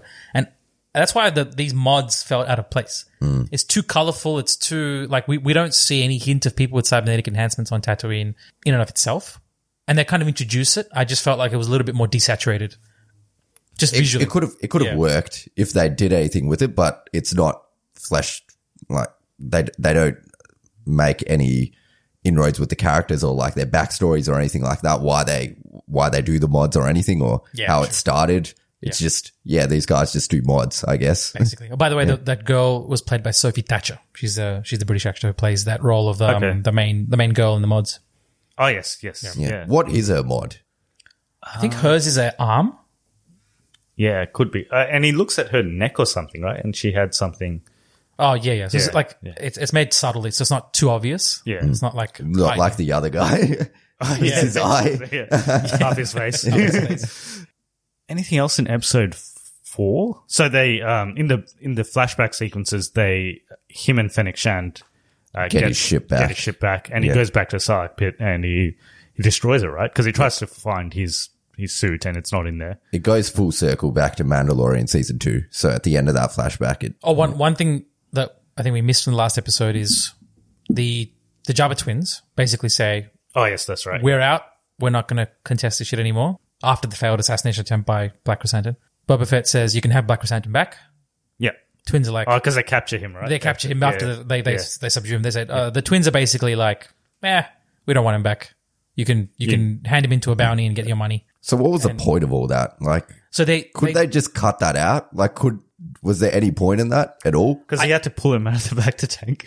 I, I think the twins. Could it the Chris could it Chris Krrsantan just be hired by the Pikes, yeah. he so that, that's yeah. what and actually. then couldn't they just have turned him? I, Yeah. I feel like Krrsantan. Well, initially, the, the what the twins say is you can send this Wookiee back to the gladiator pits, which is a direct callback to the comics, is where Krrsantan and Boba Fett meet for the first time.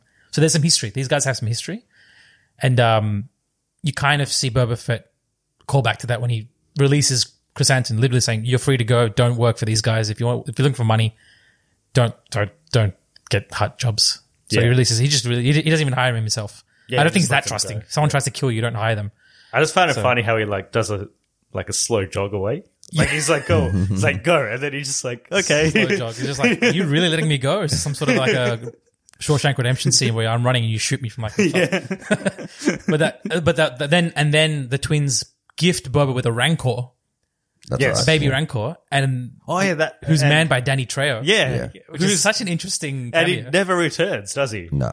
Oh just- no, he's in the next episode. Yeah. he helps him train it a little bit. Yeah, and then he Yeah. just disappears. And- and- Actually, that's in this episode. Yeah. yeah, yeah. It's not yeah, there. yeah, yeah. And and you see him in the present day. That's what he's kind of focusing his time on now. The Rancor. He's Boba Fett's like he's quite adorable with the Rancor. It's like a puppy for him. I have some thoughts about the Rancor in the last episode. Yeah, Oh, yeah. oh. We'll, we'll talk about that Um, well. Yeah, f- for me though, the Hutt should have been the main villains in this series. Like, why wouldn't you make them the main villains? It's That, like, that would have been that would have been perfect because the Hutts are very good villains. Like, Yeah, you don't know what they think. You can't stand them really. I feel like the reason why they didn't go that way is it's the predictable route. Because Jabba was the main player beforehand, and they make another Hutt the villain. It's like, oh, okay. To But the make a crime syndicate the actual fallback, and they, and they didn't reveal it initially. It's like when the bike gang sign was sprayed onto the side of the Tusken Raiders. I was a little bit suspicious because in previous lore it said that the Tusken Raiders are very, very capable. Like they can hold their own, they can defend themselves. They've been known to wipe out gangs of Jawas and gangs of stormtroopers as well in the original film. So to say a bunch of bike riders, like a a little bit sus. It, Yeah. it felt a little bit sus. So I thought there, there could be something else happening here, like a false flag attack.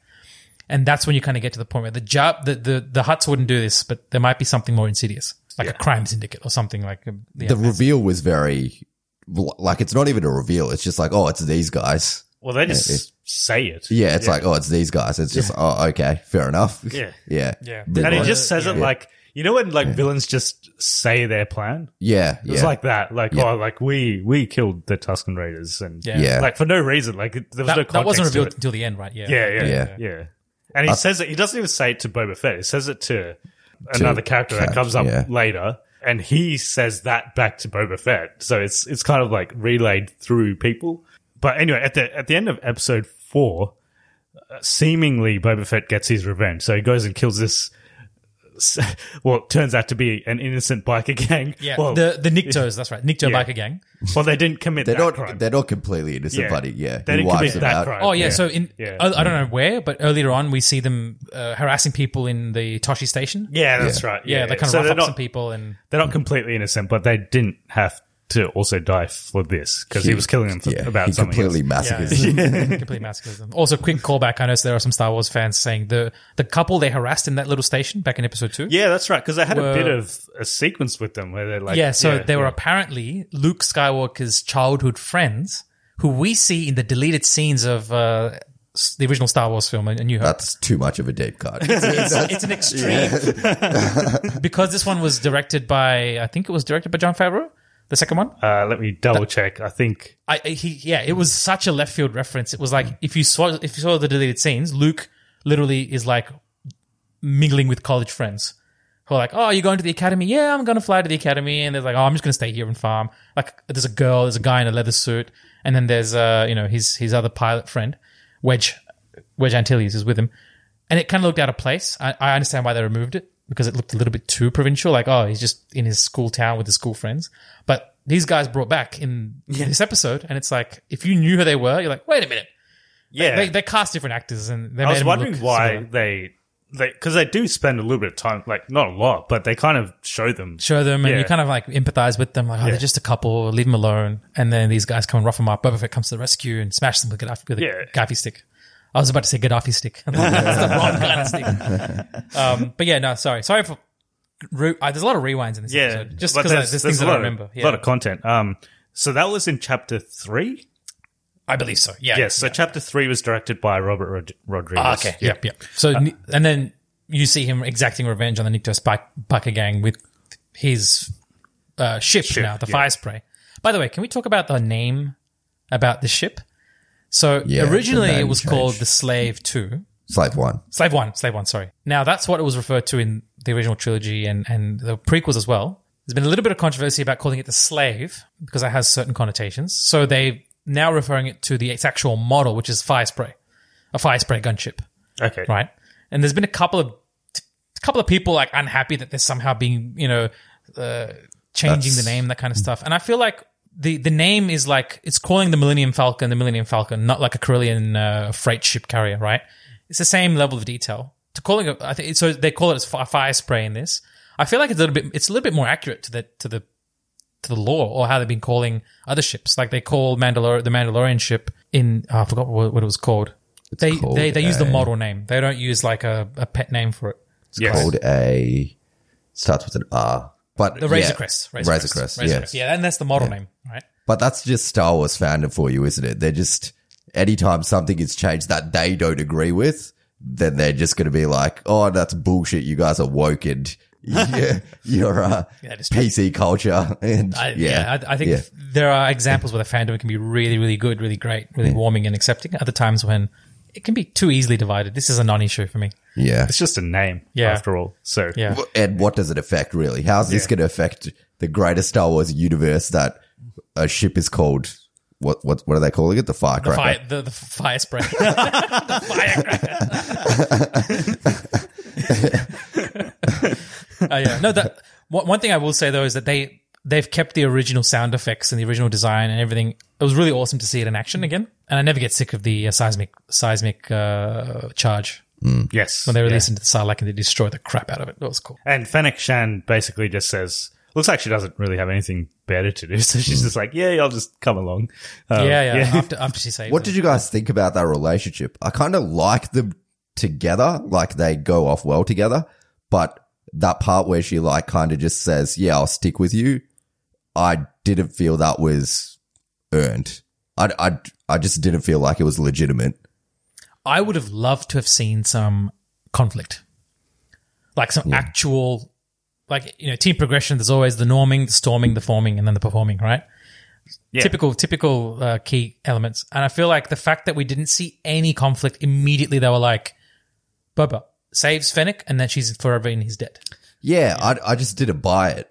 It would have been it would have been really cool if he saves her, right? Obviously, she's indebted to him, but that causes conflict. So she goes away, and then there's another element that draws them back together again, and that that creates a stronger bond.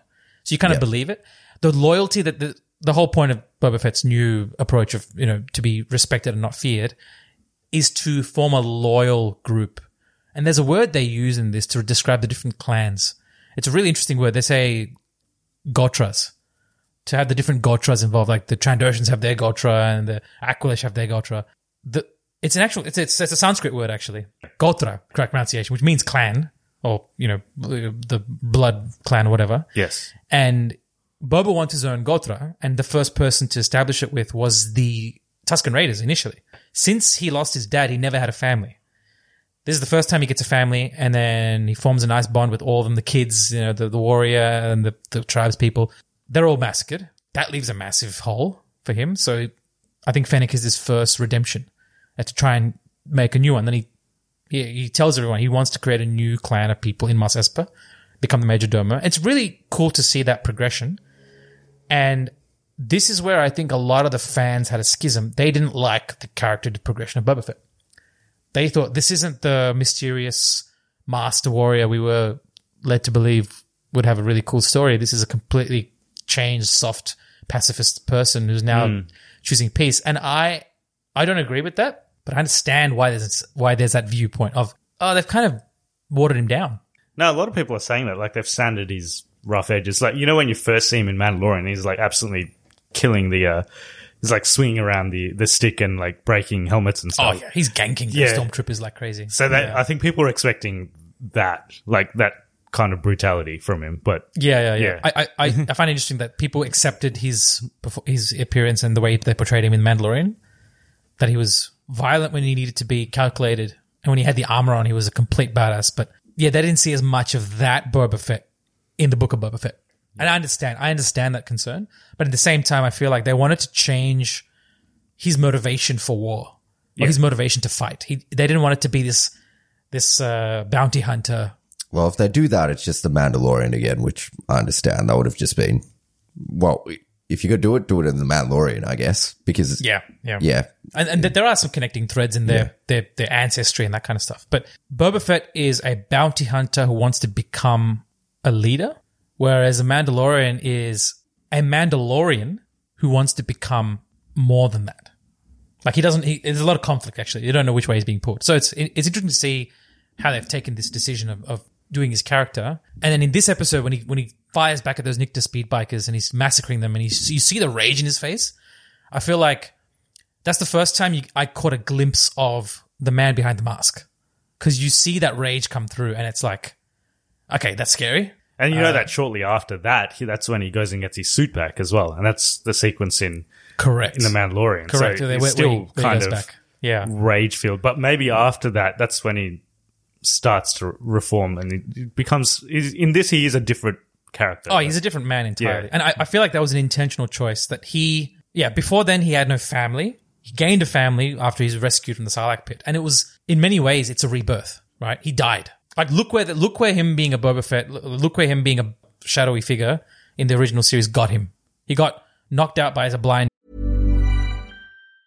Hey, it's Danny Pellegrino from Everything Iconic.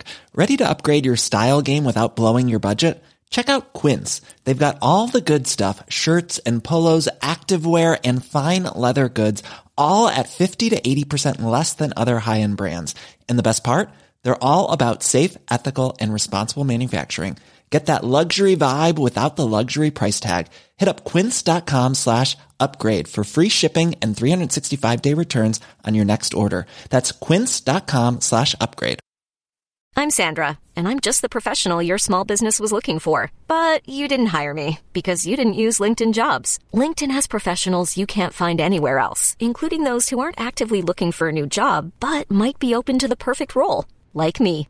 In a given month, over 70% of LinkedIn users don't visit other leading job sites. So if you're not looking on LinkedIn, you'll miss out on great candidates like Sandra. Start hiring professionals like a professional. Post your free job on linkedin.com slash achieve today.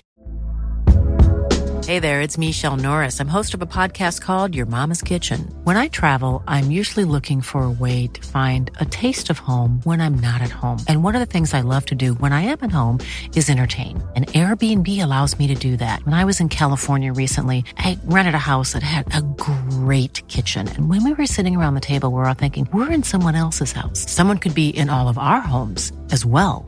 If you have a home, but you're not always at home, you have an Airbnb. Your home might be worth more than you think. Find out how much at airbnb.com/slash host.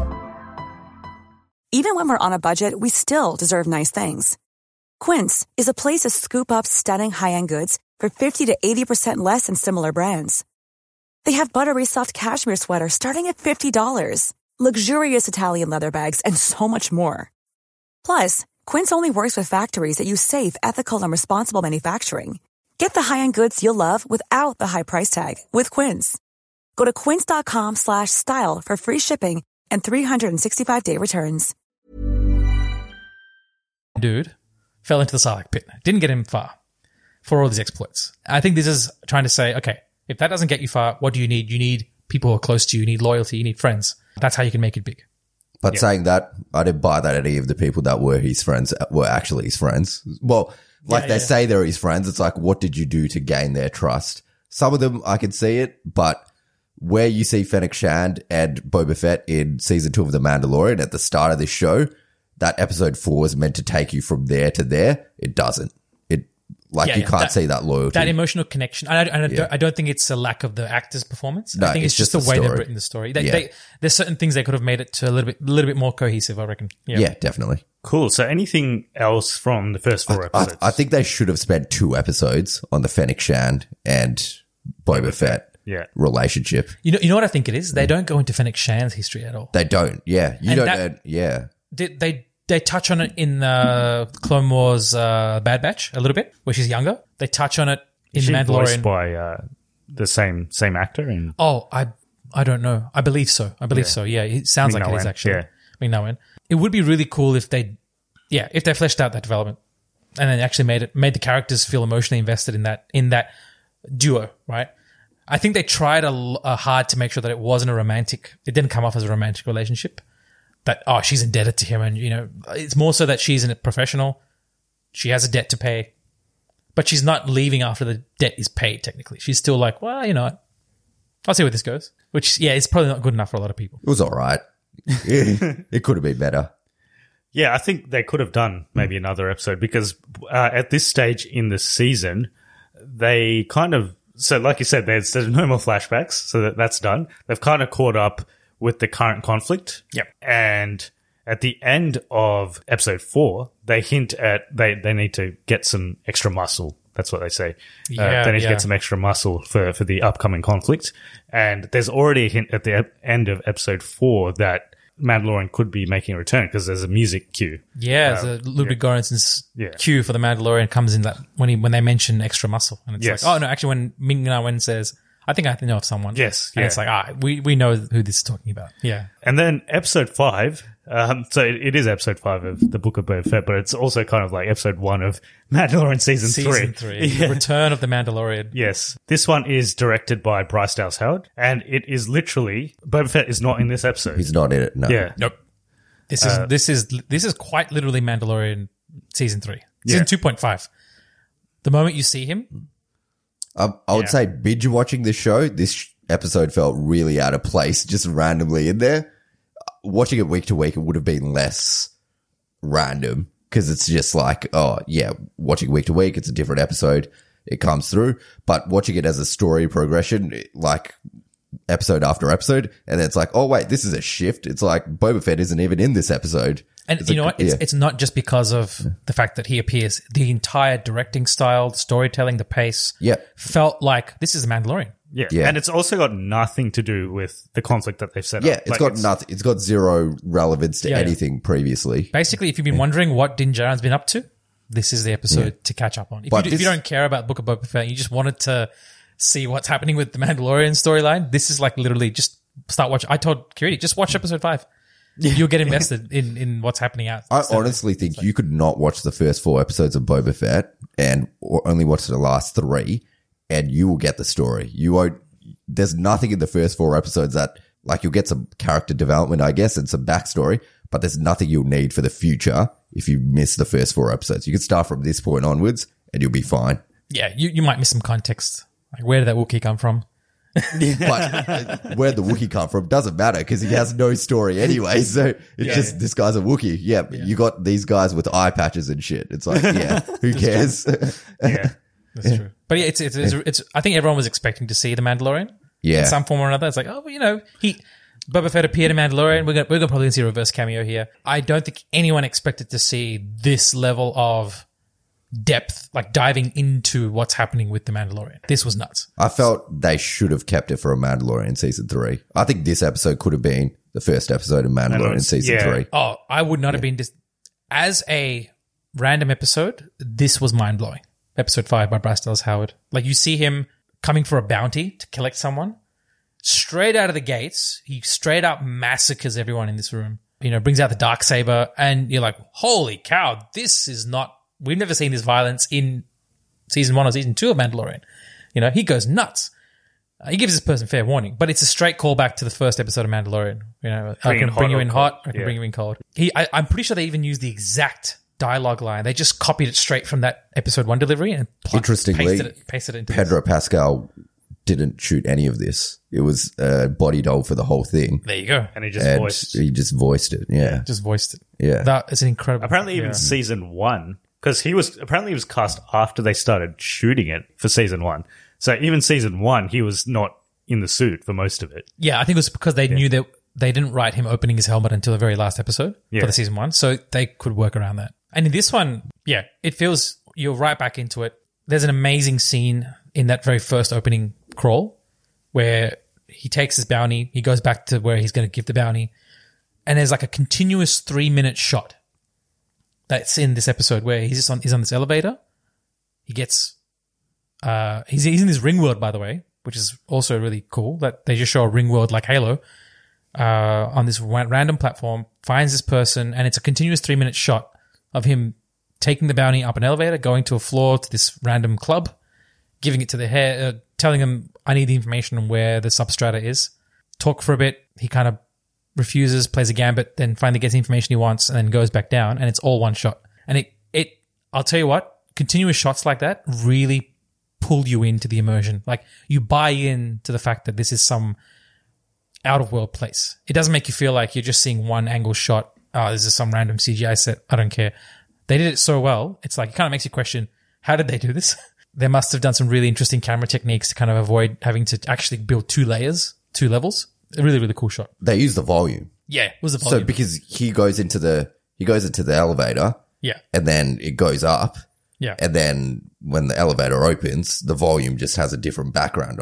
So Yeah, the, yeah, the yeah. elevator doesn't actually move. And then, but then there's a lot of uh, like actors who are in this tech in, in this building that are walking around doing different things. But when you see the original shot of him walking into the elevator, there's no one there. So I feel like they must have, as he he walked in his segment, when he got into the elevator, I I feel like the volume actually rotated the image reference so that they could then show him coming out, and it shows a completely different area of the volume where all these people are in. Yeah. It was done really well. I don't know exactly how they did it, but uh, it feels like when you when as a viewer you're questioning, hold on, they couldn't have actually filmed this in a multi-layer complex. It then gets you kind of you- you're immersed into the whole setting, which is really cool. And as we said, this is this is essentially a, a Mandalorian. It, it was almost jarring to see uh, the Book of Boba Fett title come up. Yeah. In this episode, you're like, this looks like a different different episode for a different show. An interesting thing is, if you hear the theme playing, it's the Book of Boba Fett theme and the Mandalorian theme kind of fused Interlaced. into one. Yeah, yeah, yeah. Which is really cool. Yeah. That, was, that was a cool callback. What do you think of the Boba Fett, the Book of Boba Fett theme? I thought Oh. it was good. I loved it. Yeah, Yeah. it's it's any theme that's like unique, and the fact that they adapt it. It's not a static theme played throughout the whole thing. They change it up. Each episode is is unique intro scene. yeah. This one has a really really cool Mandalorian fuse, and then the very final theme is they actually change the words. They put in Mandalorian words and they put in Boba Fett and all that kind of stuff. So yeah, I, I I quite like it. The fandom picked up on it. They started mashing up different remixes and stuff. So. I think Mandalorian, the, the Mandalorian theme's still great, but um, this was this is pretty good as well. So there's a lot of uh, stuff in this episode around the dark saber, uh, whether he's should be the the wielder of the dark saber because Yeah. there's this other. So do you know who this other character is? So Yes. they yeah Bo-Katan Kryze. That's what. Oh, she's referenced. Yeah. And uh, this, so the lore of the dark saber starts from the Clone Wars. The first time you see it is in the Clone Wars season five, where you see a sect, a terrorist sect of the Mandalorians called Death Watch, right? Who are descended from the original Mandalorian Jedi, or the first Mandalorian Jedi, uh, Tar Vizsla, who created the dark saber, which you see that in the lore. But the actual story of the dark saber is started in the Clone Wars, fleshed out a lot in Star Wars Rebels towards the second and third seasons. And then you don't see it at all. And then suddenly it makes a random appearance in Mandalorian season one, the finale, where you see Moff, two. Moff Gideon. Moff Gideon's- Oh no, but season one season one, finale. yeah. Yeah, and, yeah, and then yeah, you, yeah. you see it actually Yeah. Being one in in yeah season two, correct? and then you s- you start to you Bo see Katan is in season two. You know who Bo Katan No, no, is. I was referring to that other character. Who no, says no, he's- that's just a random bloke. oh Par Vizsla. yeah, yeah, who, yeah. who says his ancestors. Were oh the- yeah, yeah, yeah, yeah. Par, Par Vizsla? not Par That I think it's just a random bloke yeah, that he but, kills. but he has Yeah. a name. Yeah, he yeah I th- he has a name. I'll make sure I get it right. But um, yeah. So Din Djarin walks into the substrata and meets the armorer again. Sees the armorer sitting in this weird uh, ramp off into space, and what we learn is there's only two who survived that purge on Nevarro. The big, the big, big dude, um, and the armorer, who's played by Emily Swallow. I'm pretty sure the big dude's played by Jon Favreau. Is that right? Okay, Did, well- he, did he play it? Let me check. He could, might have. His his body shape looks like Jon Favreau's. So, Yeah, Par Vizsla. Yeah, that, that's that's the dude's name. yeah, and I'm I'm quite sure Jon Favreau played his his physical uh his his physical representation. And so Din Djarin comes back, and the first yeah we go straight into the dark saber lore. It's really really cool. At this point in the show, I'm lost. I'm losing my mind. I'm like, what am I watching? This is the Mandalorian season three, yes, yeah. and they start diving into the the the the, the fable. You know, it would, it would have been. Imagine it was actually Mandalorian season three. Like it, it That- act- e- even yeah. then, even then, if I'm watching Mandalorian season three and this is happening, Yeah. I'm still losing my mind. It's just like as in mid season, they actually switched to another show. That would have been like, Yeah. what do you do? Every every reviewer on YouTube that I've watched is just like, this is Mandalorian season three. They're Yeah. watching it. And even Um, the title cards, like it just comes up with Mandalorian. It- that would have been. Yeah. But the, No the- one would have expected that. I think yeah. the the fact it was not just Bryce Dallas Howard that did this. There's a lot of attention to detail to the lore. Par Vizsla, when when the armor is like, hand me hand me the dark saber, it just the shot goes on to Par and he's just like carrying the dark saber like it's a holy relic. He knows the significance, everything. There's so much attention to detail in the way that they've uh, So followed the characters. It's Tait Fletcher that plays him, and Jon Favreau does the voice. Ah, cool. Ah, voice. Yeah. Nice. Yeah, I, I love that whole sequence, and then the story of you know it's said the whole lore. This it's said that the Mandalore will Yeah. carry this and we'll re reignite uh, the flames of you know of, of basically will re restore the order of the Mandalorians. Yeah, as as a Star Wars Rebels fan, I got to say I wasn't expecting the callbacks to some of the story elements here. Um, it, it goes on from that, and then one tragic thing is they end up burning the Beskar spear. He he surrenders that, uh, and the armor says something very interesting. Like the Beskar is never meant to be used as a weapon because it threatens Beskar armor. It could that spear could pierce Beskar armor, which is a danger. So he you, you should only make shields from it, or those whistling birds, which aren't strong enough to pierce armor, I guess. So he says, uh, "Well, Make it into a- then forge it into armor." Yeah.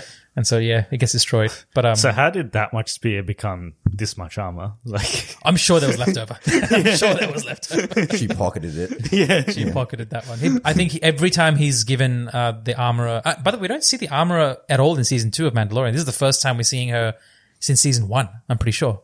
I think so. Yeah, you, yeah. You definitely see her towards the end of like in season one, and she's in the finale of season one, right? When they're going Yeah. through the canals. Yeah, yeah, yeah, Yeah. Yeah. So it's been a long time. Great to see her again. And yeah, she's every time Din Djarin's given some armor, he's always said, "Give it to a foundling." Give it to a foundling. Whatever you have left over, just make make armor for a foundling. And this time he requests armor for his foundling. Yes. Grogu. And uh, there's a really, really cool sequence here where the armor is like, the Jedi's are taught to, you know, detach from their attachments, and they're not really meant to hold on to these connections. So what are you doing, Din? And Din's like, I'm a Mandalorian. We hold on to our kin. We believe in loyalty. And she's just like, what shall Good I point. forge for the foundling Grogu? Told you, bitch. And no, that was that was cool. That was a cool callback. Um, but she she she doesn't dis- right before she dissolves it. There's a beautiful flashback sequence of the destruction of Mandalore, Hmm. where you go into like how what actually happened during the purge. Yes, and we yeah. we hear callbacks to this where Moff Gideon talks about the Night of a Thousand Tears, where the Mandalorians were purged. So I think you mentioned this in our Mandalorian season two episode. Ah, yeah, yeah. And the reason when he says that actually in the, I think in the episode it's mentioned. Yeah. Um, and I remembered our discussion from last time. So By the way, all these elements are actually unique to the show. We don't actually hear about this in any of the animated shows. We know there's been a, like multiple civil wars where Mandalorians have fought between each other, and we know that at some point Mandalore was wiped out or people were wiped out. There's not much detail. There's a lot of detail being provided in these shows. So this flashback that we see is the first hint that we get at the, the genocide of the Mandalorian civilization. We see the destruction of a Mandalorian city. I think it is Sundari from the animated shows. We actually see the capital of Mandalore I'm pretty sure this is the destruction of Sundari, which is another Sanskrit word. A lot Yes. of a lot of influence coming from the uh, subcontinent there. But um, yeah, it's brutal. Immediate visual callback to Terminator 2. I felt like where you see the K2SO droids like In the beginning, shooting right? shooting the. You Yeah. actually see Mandalorian bodies on the on the ground. It's pretty devastating. And Yeah. yeah, that's a cool callback. and he does have a duel with this character uh, that we just just Oh yeah, before. Par- Uh, Par Vizsla straight out of the gate is like maybe it doesn't belong to you. yes, and it gets so. Does it get heavier if you're not like using it properly or something? It gets Oh, yeah, it feels yeah, heavier. yeah. So right before Par Vizsla challenges, we see a kind of dueling sequence where the armor is kind of teaching the Mandalorian how to duel, and she's counting in Mandalorian like one, two, three, four. These are the four forms of the Jedi. One, two, three, four. But she's she's speaking in Mando'a, so I think it's like these four forms have some commonality, and it's a direct reference to Star Wars Rebels, where Sabine, who's also a Mandalorian, is being trained how to wield the dark saber by Kanan, which is a Jedi Knight. And it's a very, very similar sequence where he's like one, two, three, four. And initially she finds it easy. When she starts getting emotionally triggered, it becomes really heavy. It is heavy for Din Djarin in this. You can see him struggling. Even in the opening sequence of this episode, he actually injures himself. He cuts off a slice of his leg. Really stings. And it's heavy as hell for the entire training sequence. And the armorer says something really interesting. It's Din's like, this is really heavy. And it's like, that's because you're fighting against the blade, not me. And that's pretty much the premise of the blade. It's like, it is an ancient weapon. It is very heavy. It's for, it's made out of like uh, the purest Beskar, so it's very very heavy. But the the lore goes that the one who's meant to wield it, if you're connected in body and mind, then you'll wield it. If you if you if your will is straight, doesn't have to be good. If it's straight, if it's synced with you, it will not be heavy. A reminder: Moff Gideon used his weapon without any difficulty at all. Right? That's it's just a callback. He's not a Mandalorian. He's not any, but he had a vision and he carried that out to perfection. No emotional trauma, like oh, what do I do if I don't succeed? No, none of that. He's like, I'm gonna fuck up some Mandalorians and kill off uh, this this little baby Grogu, put him in like little shackles and stuff. He was committed. Uh, he had no problem, and I think that's why he found it heavy. It was just there's a lot of personal trauma and stuff that he's trying to process, Din Djarin, and he's still very attached to Grogu. So he challenges Par- Parvisla. They duel, really cool, epic duel. He still beats Par Vizsla, and then the armorer's like randomly, he's just like, "Have you ever removed your helmet, Par Vizsla?" He's like, "Nope, never." How about you, Din Djarin? You ever removed your helmet? And there's like Yeah. silence, and he goes, "Oh, actually, I have." And then she's like, "Well, then you are no longer a Mandalorian because they're of, they're of the really hardcore sect of Mandalorians. You remove your helmet, you're no longer a Mandalorian. It's like you're you're done." So he says that, and then immediately he's like, "How do I atone?" And then she says, "The only way to atone is to bathe in the pristine waters underneath the un, uh, in, on the lakes of Mandalore." And he says, "But all the m- lakes underneath the mines have been destroyed." And then the armor just says, "This is the way," which is hinting that you have to go there. So that's it. That's his. He he's ex- he's ex- he's pretty much exiled from the from the, this little group, and he has to go and find a way to redeem himself, which is he has to go to Mandalore.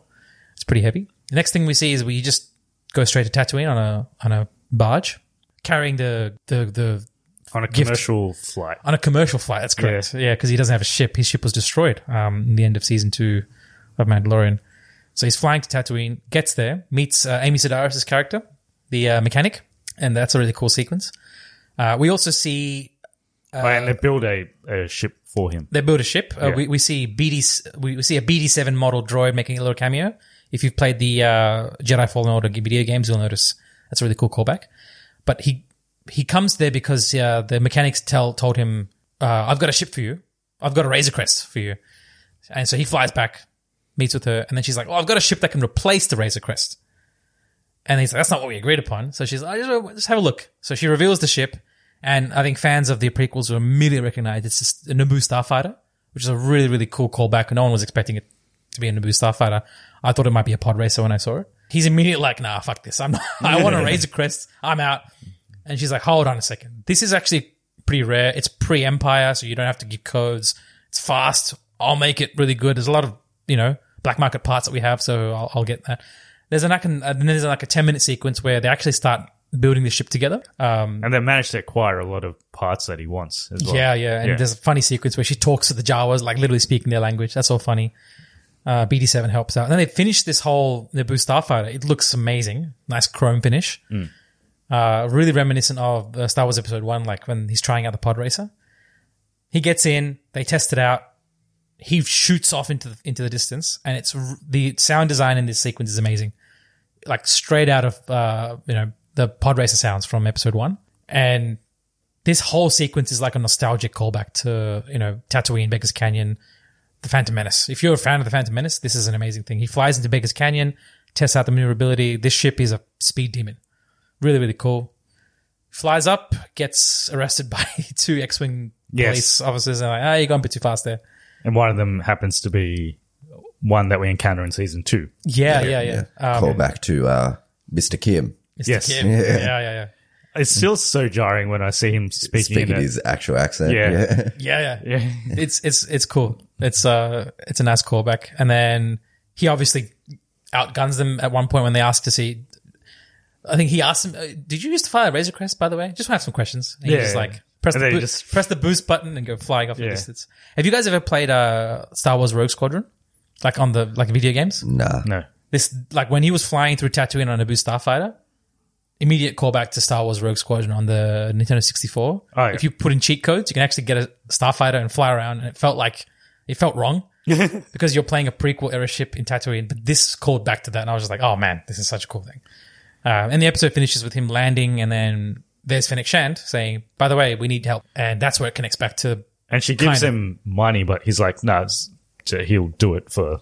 Oh, it's on the house. Yeah, yeah, on the house, Yeah, yeah. because he, they really helped him out in season two. Yes. and he's like, "I'll help, but first I got to take. I, I need to visit on a, a, a friend." He Yes. says. And that leads into episode six, which is also another. Is Boba Fett in this one? At He's some at the very end. Yeah. Yeah. Yeah, Uh, so it comes at the end. But this is, again, this is like almost a third narrative. So we've got like Mandalorian stuff in, Yeah. in the last episode. This is like Luke, Grogu, and even Ahsoka's in this as well.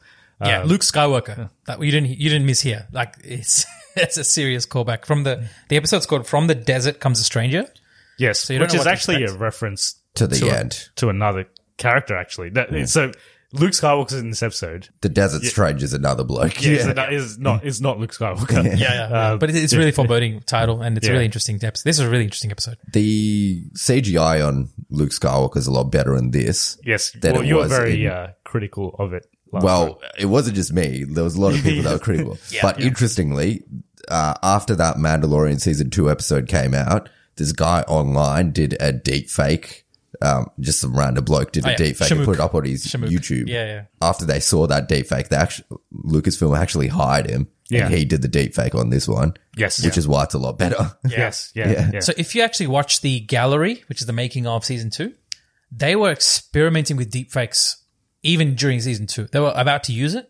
I think the consensus was at that time it was still an ethical gray area of like Oh, no, but they've been experimenting with deepfakes for a long time. The first one they did was Rogue One, where Oh, they that, did that was de- that was de aging in CGI. They didn't use deepfake as a primary.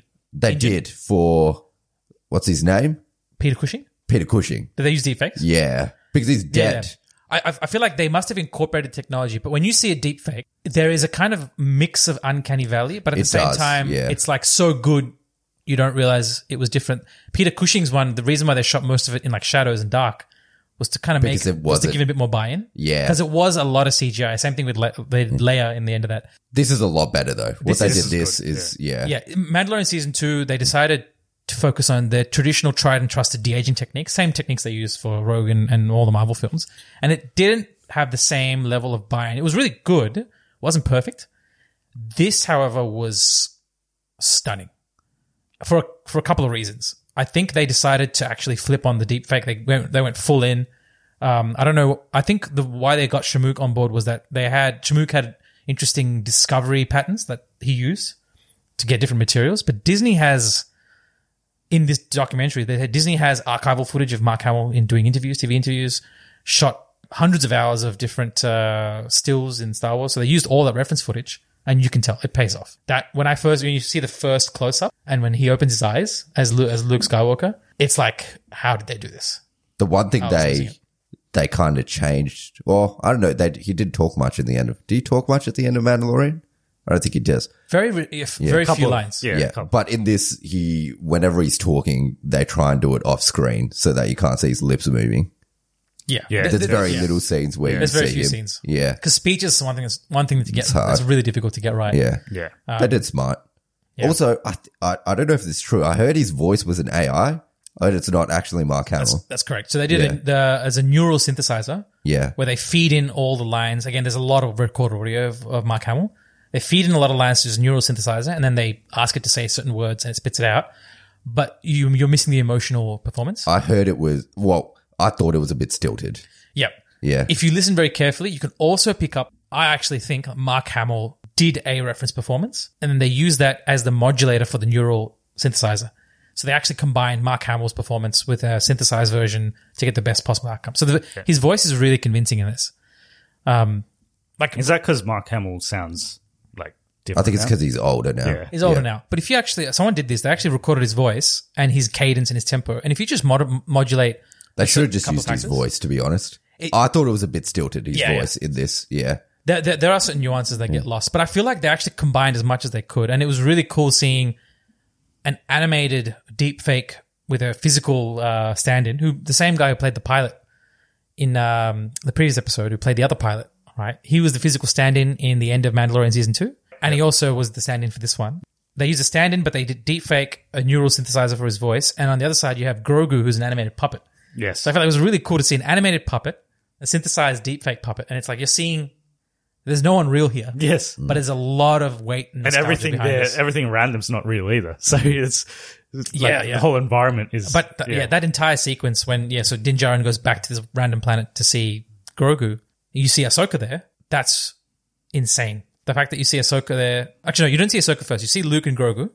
You see them doing their own thing, and I got to say, as uh, yeah, as a, as an old school fan, this is a really emotional scene because this is what everyone was actually wanting to see when they went to see the Last Jedi. When we heard Luke Skywalker's coming back, you wanted to see the old master. You want to see the the, the person we read in the, the uh, Legends universe of you know training up students and being this being this um, wild character that you could start developing. Even Mark Hamill was like at the end of Return of the Jedi, he's like the character's fulfilled. He's now ready to teach, and then you don't see him anymore. They kind of cut the story where he's at his peak, and you never see him again. This is the first time you see him, and it's really really awesome. The way he trains Grogu and talks to him and asks Grogu. What do you remember of your people? Like he basically asks, "Do uh, and there's a bit is- of a is- flashback. like, Yeah. and he talks about Yoda as like, I knew this one person. Uh, he looked like you. He always spoke in riddles, but he had the kindest heart. Do people speak like that at home? He's trying to gauge where Grogu's from, and then Grogu's like completely blacking out, not knowing what's happening, and it's like, "Do you remember back home? Would you like to remember?" And then he makes he he gives he trying to read tries to read Grogu's mind, and then we get like a bombshell of a revelation that he's still remembering Order sixty six, where he see he was at the Jedi Temple when it happened, and that's blocking a lot of his memory, like that trauma of seeing his compatriots die. But by the way, he's 50 years old, Grogu. By the time the Order 66 happens, he's 22. He's already been in the temple for 20 years. So who knows how long he's been taught all this stuff and, and what he's kind of blocked off memory wise. But that, that's a really powerful scene. It's tragic. It's really tragic. Anyone who hasn't seen like the prequels is like, oh crap, that's, that's traumatic. like, kind of surprised at it. I was like, oh damn, that's going deep. No, all this was really, really good. Um, like this episode was was great as a as a Star Wars episode, uh, just a Star Wars larger. There we go with your alarm. For some reason, we always get his six p.m. alarm in our episode. Oh man. um, no, but I thought it was it was a good like Star Wars episode. It was like it brings together a lot of different Oh, yeah. things that we've seen across I across think- the universe. I think I've, a lot of a lot of fans would agree this was more of an emotional fan service roller coaster than the season two finale of Mandalorian, because it not only was everything better, but it was like the Luke carrying Grogu in a backpack, Yeah, running around and doing callback. exactly what he did with Yoda on Dagobah, f- doing flips and talking about jumping. Oh man, it was like I wasn't expecting this. I wasn't Yeah. ready for it. It was so good. And I, I remember last time when we met up for season two, Man Mandalorian season two, you guys were saying Luke meeting Ahsoka is a massive deal, right? Huge deal. Yeah. Like I was talking about how Anakin and Ahsoka meeting would be emotionally. Yeah, and we Like, were saying, I think we were having a discussion that it would, like, they don't have to meet, but it would be a great fan service moment if they did meet. Yeah, And yeah. in this, they kind of just like, they've already met. yeah, they're just, yeah. We see them like into that relationship, and then everyone's asking Chris like, "When did they meet? Did they talk about Darth Vader? does An- does does uh, Ahsoka know that Darth Vader Anakin was redeemed? And we don't know any of that, and I feel like they're going to keep that. We, we kind of get a hint that they've talked, and Luke considers Ahsoka as like an elder Jedi mentor, like an auntie, like a big sister. Because by the way, she's she was already like 18, 19 by the time she left the order and Luke was born, so she's got at least 20 years on him. But that was a really cool dynamic that we see Ahsoka there. And Ahsoka puts this very plainly to the Mandalorian. It's like the fans want to see the reunion, by the way, between Din and Grogu. They want to see him hug and reunite. They haven't been together in how, who knows how long. And she basically puts it to things like saying, well, Grogu's here to train. He misses you a lot. If you saw him today to give this gift made out of Beskar, whatever it is, we don't know what it is yet, he's not going to be able to say bye again. Yeah. Right? You, he had a really, you know, drawn out goodbye before. I don't think you could do it again. And he has to make the really hard decision of saying, okay, well, you give it, I won't see him. And then he flies off, and then Grogu's like trying to reach out. Right? Yeah, it's kind of sad. But um, but the whole point of the episode was to show what is Luke teaching Grogu. How is this? You see him building a school as well on this planet. It's Any- got like droids building it. Yeah, droids building. Yeah. Any any keen eye observers will know that, uh, that in the Last Jedi, we see a sequence of uh, even in the Force Awakens. There's a couple of flashback episodes, where, uh, flashback scenes where you see Luke looking at a burnt down academy or school. Yes. It's the same place. Yes, yeah. What this is ends up being the academy where Luke eventually trains Ben Solo, and where he makes his mistake of uh, acting out on a vision that he had. So it's uh, there's a really cool scene where in this episode. By the way, we, we I think we do we go back to Mos Espa where they um for a second we go back to Mos Espa. I think some stuff happens. There's like a bombing. I think Yeah, that's right. Yeah, yeah. The bombing's right at the end. So you go back to Mos Espa. What Oh, sorry, happens is the- the, the Mandalorian, Mandalorian flies back, back. to That's Mos right. Espa. That's right. He meets That's up with Boba Fett and stuff, and they're like, "We need some extra muscle or whatever." Then he goes to meet Cobb Vanth, Yes. and then he's like, "Oh, we need some extra muscle." And then the blue dude comes out of the desert and shoots. That, that happens yeah. before all this bombing stuff. Oh yeah, yeah, that's The right. blue dude comes and shoots Cobb Vanth, and then the bombing happens. Okay, Yeah. so Yeah. out of the desert comes a stranger is talking about Cad Cad Bane. Bane, yeah. Yes. And if you haven't seen the Clone Wars animated series, you might not make much sense to you who this person is. Yeah, so that was me. Yeah. Um, Yeah. So I didn't know, like, obviously this guy's a big deal. Like, he's. Yeah, pretty- he's, yeah. he's, he's a he's a he's a I big think he's deal in a that no one decent expected deal. no one expected him to, to be adapted into live live action. He's he's a he's a bounty hunter, just like Boba Fett is, and he's a pretty ruthless bounty hunter. He has defeated Obi Wan Kenobi in lightsaber combat at one point, which is really insane if you believe it. The circumstances were really weighed against Obi Wan in this case, and he's defeated Boba Fett in a draw, in a in a in a dueling gun draw session. That's why if you see Boba Fett's got his big dent in his helmet, that's from uh, that's from an old duel with uh, Cad Bane. So when the screen pans and you see this random silhouette in the distance, immediately I was like, "Is that Cad fucking Bane?" Like I was just like, I was I was by myself and I was just loudly saying this out. and I just started. I got up and I looked at the screen. And if you watch a lot of these uh, reactions on YouTube, Yeah. more people lost their shit about Cad Bane than they did about Luke being remastered that well, Yeah. because they were like they weren't expecting this character, and he's he's voiced uh, by the original voice actor from the Clone Wars as well. So the buy-in is perfect.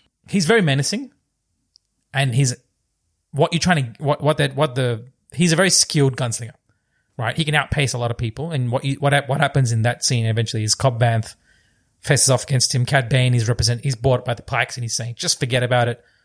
Whatever Boba Fett's told you is a lie. He's a cold-blooded killer. He worked for the Empire. Don't believe his lies." And then Cobb Vanth is like, "No, we're not going to comply." He straight up, he's got Cobb Vanth's got his deputy. Cad Bane just wastes his deputy and wastes Cobb Vanth uh, in a in a in a duel. It's I don't know if he, I don't know if he kills. I don't know if he kills Cobb. It's a very Western inspired scene. Yeah. Again, I don't think he, that's in the last episode, but I don't think he's. Oh no, you're talking about uh, Cobb Vanth. Yeah, yeah. Cobb Vanth. Cobb Vanth. Yeah. You, you see Oh, no, st- he doesn't shoulder. die. You He see him hit doesn't. his shoulder because he's in the end credit scene. yeah, Yes. of the, yes, of the finale. yeah. Well, at this stage, we don't know if he has or hasn't died. I think in this, I I think we don't know in this episode because it gets shot and you don't see. Yeah, yeah. Yeah, Yeah. You don't see. You just hear reference to it. Yeah. Then right after this, you see two pikes entering the sanctuary with Yes. uh, the uh, Twi'lek um, head of the sanctuary. They bomb it, killing everyone in the sanctuary. And um, immediately after the bombing, it goes back to the planet where Grogu and Luke are on. And there's a nice little detail where the screen transitions from burning, wipes up into the temple, So you kind of see um, there's a moment where the flames are kind of there with the temple, foreshadowing the future. what happens with uh, With the in, temple, in the sequel yeah. trilogy, Yeah. which people are trying to forget. but uh, there's a beautiful scene here where Luke is sitting with Grogu in, in the thing, and he he says the Mandalorian's left you a gift, gives him the bundle, but instead of giving it to him, he says, "I'll give you a choice. You can have this, or you can have this." And he, he Or you could brings have out this cool lightsaber. Yeah, this cool lightsaber who And is- belongs. was it a smaller? it's a Yoda's lightsaber. Yeah, it's a small lightsaber, Yeah. and he says it belongs to Yoda, which is really cool because we, Yeah. don't, we don't act- we see his lightsaber falling in the end of Revenge of the Sith. He, he must have kept it or found it, um, and It's funny because he really try. He's like, He's you tries to sell this, it. You have this shitty armor. We could have this cool lightsaber. He like takes Yeah, it out, spins it around. He's like, look at this. you want this, don't you? the funny thing is like the funny thing is he saw Grogu's vision that he had of Order sixty six. And in that, you see people wielding green lightsabers being massacred to death. So you think there's some traumatic connection with lightsabers. And then the first thing he does in the training sequence is he does the flips. It's a really beautiful sequence. And then he turns on a lightsaber and does like different forms in front of Grogu. And it's like, I wouldn't bring out the lightsaber that quickly. I would, I would be a bit, this is like a Jedi weapon. And, No and as a- wonder he chose the other thing. yeah. One, one really interesting thing is that when Jedi Padawans learn, they don't actually, they're not given lightsabers. They build their own lightsabers. Mm. They go to Ilum, which is a planet made out of kyber crystals, and they find their own crystal. I don't know if Ilum exists in this. I don't know if that planet's still there. In this one, he straight up offers a lightsaber, saying, you can have this. The Yodas. It's your own people's lightsaber. And he presents his choice. If you choose a lightsaber, you will choose the Jedi way and you'll continue to learn in this art form, but you'll have to forego your personal attachment. But if you choose the armor, which a nice little chainmail armor that uh, is designed for him, then you you'll go back to your your master and you will forsake the way of the Jedi. And the way of the Jedi is is like yeah, you you don't give in to attachment, which is controversial because that's what kind of caused Anakin Skywalker to run to the dark side in the first place. You, you, and I think a, lot of people hoped that Luke learned the lesson that it's okay to have a, affection. You can love people. You can still hold people dear, like he holds. He held like he he went back to save Darth Vader because he had a connection to him. You can still love someone and not have an attachment towards them. Yes. It's a big life lesson. Like he, he he had to burn him and let go of Darth Vader, sure, but then to him for him to say, okay, to, to Grogu, you got to make a choice. I think a lot of people saw that as like, what is he doing? Yeah. And I think it was intentional because it's a foreshadowing of the mistake that Luke makes. It's a foreshadowing. That's a bad teacher. He's not really good. Yeah, he's not really a good teacher, is he? Well, I, I think he's he he's passionate about passing on the Jedi way. yeah. Maybe the Jedi way is not not, the right completely flawless. Which is interesting because that's what the uh, Last Jedi says, and everyone hates that movie. well, I think people had mixed reactions to it, but that's essentially leads down that path of maybe the Jedi way is full of it, there's a lot more hubris than what appears in the first place, Yeah. right? Not hypocrisy, but hubris in that sense of why why is this happening? So that that brought us up, and then the episode cuts at that choice that Grogu has to make, and uh, I think everyone everyone knows what he's going to choose. Before we get into the finale, just uh, my thoughts on this episode. I think it was a good episode, but and it's kind of smart by Disney. They did it in a in a show that wasn't The Mandalorian season three. They did it in another another another show, Yeah, but yeah. they've kind of season two was all about getting Grogu to his people and you know finding a Jedi that that can take him. All of that doesn't matter because he's gone back to the Mandalorian now. So I don't know if they're going to change this up a bit, but it feels like he had a little bit of training and then now he's back with Mandalorian. And season two was just whatever. I felt like uh, I felt like they should have. He should have been with Luke for a bit longer as well. Yeah. If this happened at the start of Mandalorian season three, I think it would have been better earned because then at least you get two episodes in Mandalorian season three where Grogu is still not with the Mandalorian. Yeah. But because now Mandalorian season three is going to be right back with Gro- Grogu. Grogu, yeah, yeah. So I don't think it's as well earned. I, I think Yeah. there's there's it's a two pronged approach. I feel like Disney wants people to watch the Book of Boba Fett. Yeah. So they made this really significant episode, couple of episodes to kind of draw people in. Second, I think they're planning something major with season three of Mandalorian, where maybe these two episodes would have felt a little bit too out of place if they plan to put it in a separate season with what they have in mind of what's going to happen in season three. The only reason why they, they would have made that decision to do all this stuff, of bringing Grogu back, I feel like they have something big in mind. or maybe they don't think the Mandalorian is viable without having them together to start off with. So they're just like, Yeah, Yeah, which, which is what which is what you Yeah. kind of see in in mm. episode five, right? Yeah. Like I, I was I was wondering where does Din Djarin go now without Grogu? What was his purpose before this? And it's this weird tell between weird pull between oh the lore of Mandalore becoming something greater than he was meant to be to being a bounty hunter, just going back to finding credits. What's what's his end game? And when he found Grogu, he found oh to be a father to to to, to lead this foundling and to raise him, and that was a really noble purpose. But there was a greater purpose send him to his people so he can become a Jedi. But what matters in all this, which is really interesting, is that no one accounted for the choice of Grogu in this. And Ahsoka mentions it briefly, like saying Grogu chooses his destiny. And I think in this one, that choice is representative of what he chooses is what he becomes. If he chooses to be a Jedi, then he chooses to be a Jedi. If he chooses to go back to the Mandalorian, that's his choice. One more thing before we get into the final episode, because it's not really related to what happens in the, in the episode, but a lot of people are saying that the dark saber will actually go to Grogu. Oh, Yeah. interest- I've heard of a these. A little bit big. I've heard of these theories. He might not be big enough to wield it yet. Yeah. Yeah. But he's also force sensitive. He's got, he's got a bit of Jedi and Mandalorian. He's like the first, he's like Tarre Vizsla kind of. This, Could this they cut Jedi it in Mandalorian. half Or does it like expand based on your size? based I on your don't know. size? Yeah. Maybe, yeah. Yeah. Oh, you mean the blade length? Yeah. Because there's no way he could swing that. It's, it's too big. My my personal theory, I'll, I'll share it towards the end of, of the series. I, I think that it's going to stay with Din Djarin for another reason entirely. For another reason entirely. But, but I think Grogu has a massive part to play in all this. All right. We can get into the finale. This is when everyone comes together for the conflict. Yep. Um, the crime syndicates are armed and ready. The different clans and Gotras have said, we're not going to interfere, we'll be neutral. Yeah. And Boba Fett's like, we've got muscle now. Believe that that they were going to be neutral. That's Boba Fett's an idiot for believing that would happen. I'm pretty sure even Boba Fett was like, I call bullshit. I need, I need mercenaries. so he was, that's why he got uh, the Mandalorian to come. So he's got everyone there. But they're still surprised when they turn. It's like I Yeah. thought. It's like I thought. I thought we had them on our side. It's like no, they betrayed us. It's like oh no, how Yeah. they? bet- So when, when the Yeah. clans eventually turn, I was expecting to say, I knew this would happen. None of that. It's like- they're like surprised. But you promised. it's like complete surprise. yeah. The finale was good. I thought it was it was pretty well done, but it does they kind of bring all these people together, but then they kind of separate them again. So they're in like separate parts of the town. Uh, so there's the biker gang, they're doing their thing. There's um Boba Fett and the Mandalorian are together for a little bit, but then they also split up for a, a bit.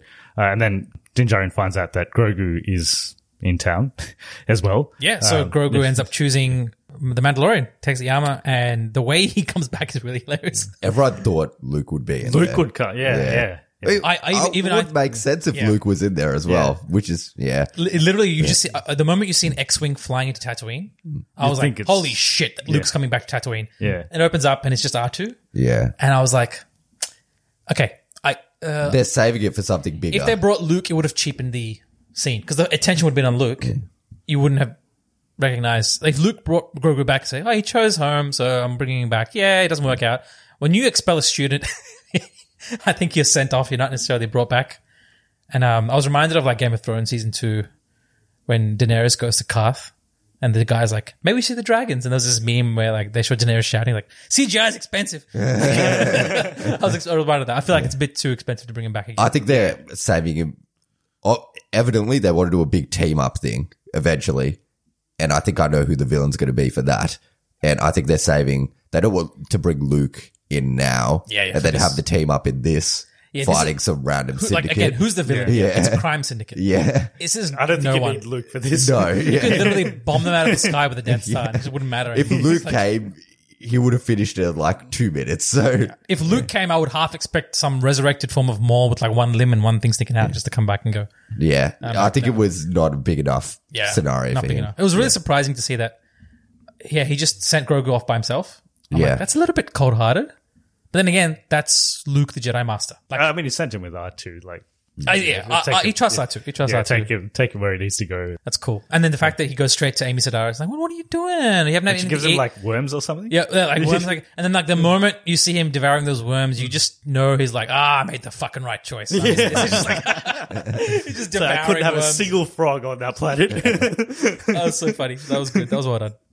Uh, and meanwhile, while he's having those worms, like stuff's going down in the town. So Oh, stuff's happening. Yeah. yeah, yeah. Shit's shit's hitting the fan. Um, Yeah. So they got yeah, all these people guarding different areas of the town.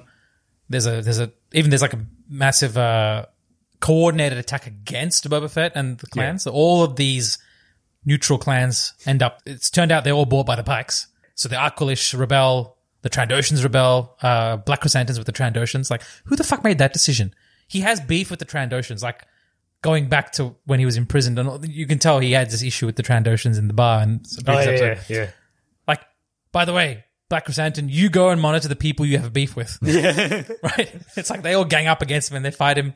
It's uh it's interesting, yeah. And they're surprised that they betrayed them. Like, come on. They should have Yeah, done that in the no one, no one should have been surprised by that. They should have planned for that and, Yeah. and like had some contingency. But Yeah. yeah, so they, they all fight back. The Gamorreans are like cornered off a cliff 300 style. And uh, it's, it's Shoved off. absolutely hilarious. and no one tragic. cares. no, one cares. no one cares after they die. You go to the subreddit, people are mourning their death. Like there's there's like Photoshop images of the tra- of, of the Gamorreans appearing as force force visions, like ghosts, next to, next like Boba Fett looking at them. it's so funny. Boba Fett does not give a shit that they died. He's like, oh yeah, but they're all. He at one point he's like, they're all probably dead. He, says, he probably yeah, thinks, yeah. When he when he when when he when Black Krrsantan comes out of the corner, he's like, "I thought you were dead," and it's like, "Well, he brings him back." I just Um, loved how no one like mentions them after they Yeah, fall off the it's- cliff. It's like, yeah, they're they're gone. I think they're expecting. He was expecting everyone to have been killed by that point. The mods, the, uh, Yeah. Black Krrsantan, and uh, maybe not Fennec. you know, she can hold himself. And then they're all basically. They decide. Or Boba decides to hold fort at the sanctuary that was bombed. Yes. Decides to hold fort here, and uh, this is where they're going to make their stand. So they do that. All these pikes show up, right, to Yeah. try and corner them at that point, and then all the other forces, the Nikto Speed Rider, basically they just come to them at this point and they start firing them, and there's a bit, bit, bit of standoff. And is this where the townspeople come in? Uh, yes. The Freetown From guys. Freetown. Yes. yeah, the Freetown yes, guys yeah. come in with a uh, with Yeah. a with a speeder. Yes. Yeah. Um, this whole sequence felt like a level off of Battlefront 2, by the way. If you ever played the multiplayer, A lot of game. people are saying it's like a It's like a wave. It's literally Yeah, like it's a just game. waves, of waves enemy. and waves of enemies. Yeah. But these pikes never never fucking end. Um, Black Krrsantan comes running out, being shot by pikes, and then Boba Fett comes and saves him in the last minute. And then yeah, they're reunited again, but they're kind of cornered, and it's not good. Uh, and this is when all the forces draw back. But Din Djarin look, looks through his eye of eyes, and he notices there's these massive droids coming Yeah. in, uh, massive Scorpion turret droids that are like, uh, they're huge. They look like artillery droids. They're kind of like the droids in the prequels, those little spinny ones. Oh, the because destroyers? They've got the shields. Yeah, these ones have shields. Yeah, Um, but those ones only have the shields at the front. Oh no, they, they have full shields. Or was it just in the games where they only had it at the front, so you could shoot them in the back? Uh, no, no, no. So they, they, they always had the 360 shield, but the difference with the destroyers was you, if you moved slow enough, or if you rolled like a thermal detonator, you could bypass the shield pretty easily. These ones are different. These ones you can't even physically cross them, no matter how slow you go. So uh, you see these droids come in, they start firing at the, they destroy the speeder, and they all scatter. Two, there's two droids. They end up splitting the group. At this point, I felt the pacing for the episode was a little bit interesting. It wasn't off. It was just interesting that they chose that mechanism to kind of then bring in the weight of it. I mean, it's it's foreboding, it's interesting, it's different. And a lot of the main characters they kind of split up. Like Fennec Shand's not even there. For like, Fennec Shand's not in most of the episode, interestingly. Oh, because Boba Fett tells Fennec, "Go and find the she leaders goes of to the kill clans." the pike. Yeah. yeah, no, The the, the syndicate, pike. yeah. Yeah. And I don't know where they get the information from, where they're all hiding out, but they get. It's the mayor's servant, slithering Oh, that servant guy. guy. Oh, that that tells dude, them. that dude. Yeah, yeah, yeah. No, he's he's a funny character. Yeah. I think he tells them where they're hiding out. She goes to assassinate them to kind of kill the leadership, so they don't keep sending force or whatever. Yeah. We don't see her again for a while. These guys are trying to fight off the droids, and you see you see people trying to breach the shields. Doesn't work. You see uh, Mandalorian take out this dark saber and try and break it. Doesn't work. Energies work, yeah. bouncing back forth. Nothing seems to work. Black Krrsantan's trying to punch it. Doesn't work. So you can't actually bypass these shields. They just have to keep at it, like keep firing at the shields and depleting their energy. So all the people are firing at these droids, which I kind of felt was futile. Like if, if it's not depleting Well, the shield, That's what I was thinking. It's like, what's the point of shooting it if it's not going through the shield unless it's. depleting the energy. Depl- is Yeah. it depleting the shield? Well, if this Yeah. is at, at all like the game where you have the shields up, they Yeah. will deplete faster if you keep if someone keeps shooting Yeah. at you. Yeah, Otherwise, they're just. wasting. Yeah. yeah. Yeah. But there, there- there's people from the Freetown, there's people, the, the mods and uh, Mos Espa, they're fighting back using rifles and pistols and whatnot. So it was at this point I thought there's a little bit of an exchange between the the biker girl uh, and one of the girls from Freetown. Yeah, they yeah. were going to Yeah. like go up to a tower and do something. They'll get a yep. snipe. They're yeah. going to snipe. They, they found a defensive position with a wall. The It was like a, the turret of this Scorpion droid wasn't blasting through. Yeah. So they were like, let's hold, let's hold here. And it's So funny we how have- she's like using this little pistol. and, Like, what are you going to do with that? They give her like a proper Yeah, sniper. cycler rifle. I, I think just before this, Boba Fett just says, I'll get back up and he flies off. Yeah, he flies up. So yeah, like basically he's gone for a little bit. Yeah. Fennec Shand's not even there. So it's basically just Din Djarin that's Yep. there. Din Djarin, and Black Krrsantan on one side, trying to fight off this one big uh, No, Scorpion. no, droid. Krrsantan's on the same side as all the mods and stuff. Oh, is he? Oh, yeah. It's just Din Djarin by himself, and then Grogu and that lady come. Oh, yeah, yeah. side, So, yeah. so the mechanic comes running in with like a rickshaw Yes, yeah. uh, with Grogu in it, and she's like, "You will never guess who's here." And then Matt Lauren's like, "I don't have time for this. I got shit to deal with." And then, like in the middle of this random chase, he sees Grogu, and they have a small reunion. And it's like, "I thought I'd never see you again," and it's really good. All good, nice reunion, but I'm like, it's completely out of place in this real. yeah, it's like, Like, I wish it wasn't at that point because Yeah, it's yeah, like, yeah. why? Yeah, and it's I- like you got the shirt. Like he sees the, mm. he got calls it the- a shirt as well. Yeah, like, yeah, the you little get it. armor, the chainmail armor. It would have been really cool if they just met at the end after after everything had happened. But yeah, it felt like they had to rush this and just push that reunion into that moment. They reunite, and he's like doubly worried now because Grogu's there. Like, why the Yeah. hell did you come here now? Kind of is Yeah. his worry. but as usual, Grogu saves his ass. Yeah, yeah. So we see. uh I don't know what comes first. So we see Boba coming in with the Rancor. Okay, On so I've side, thoughts yeah. about this. Yeah. Why did Boba bring the Rancor when he could have brought his ship?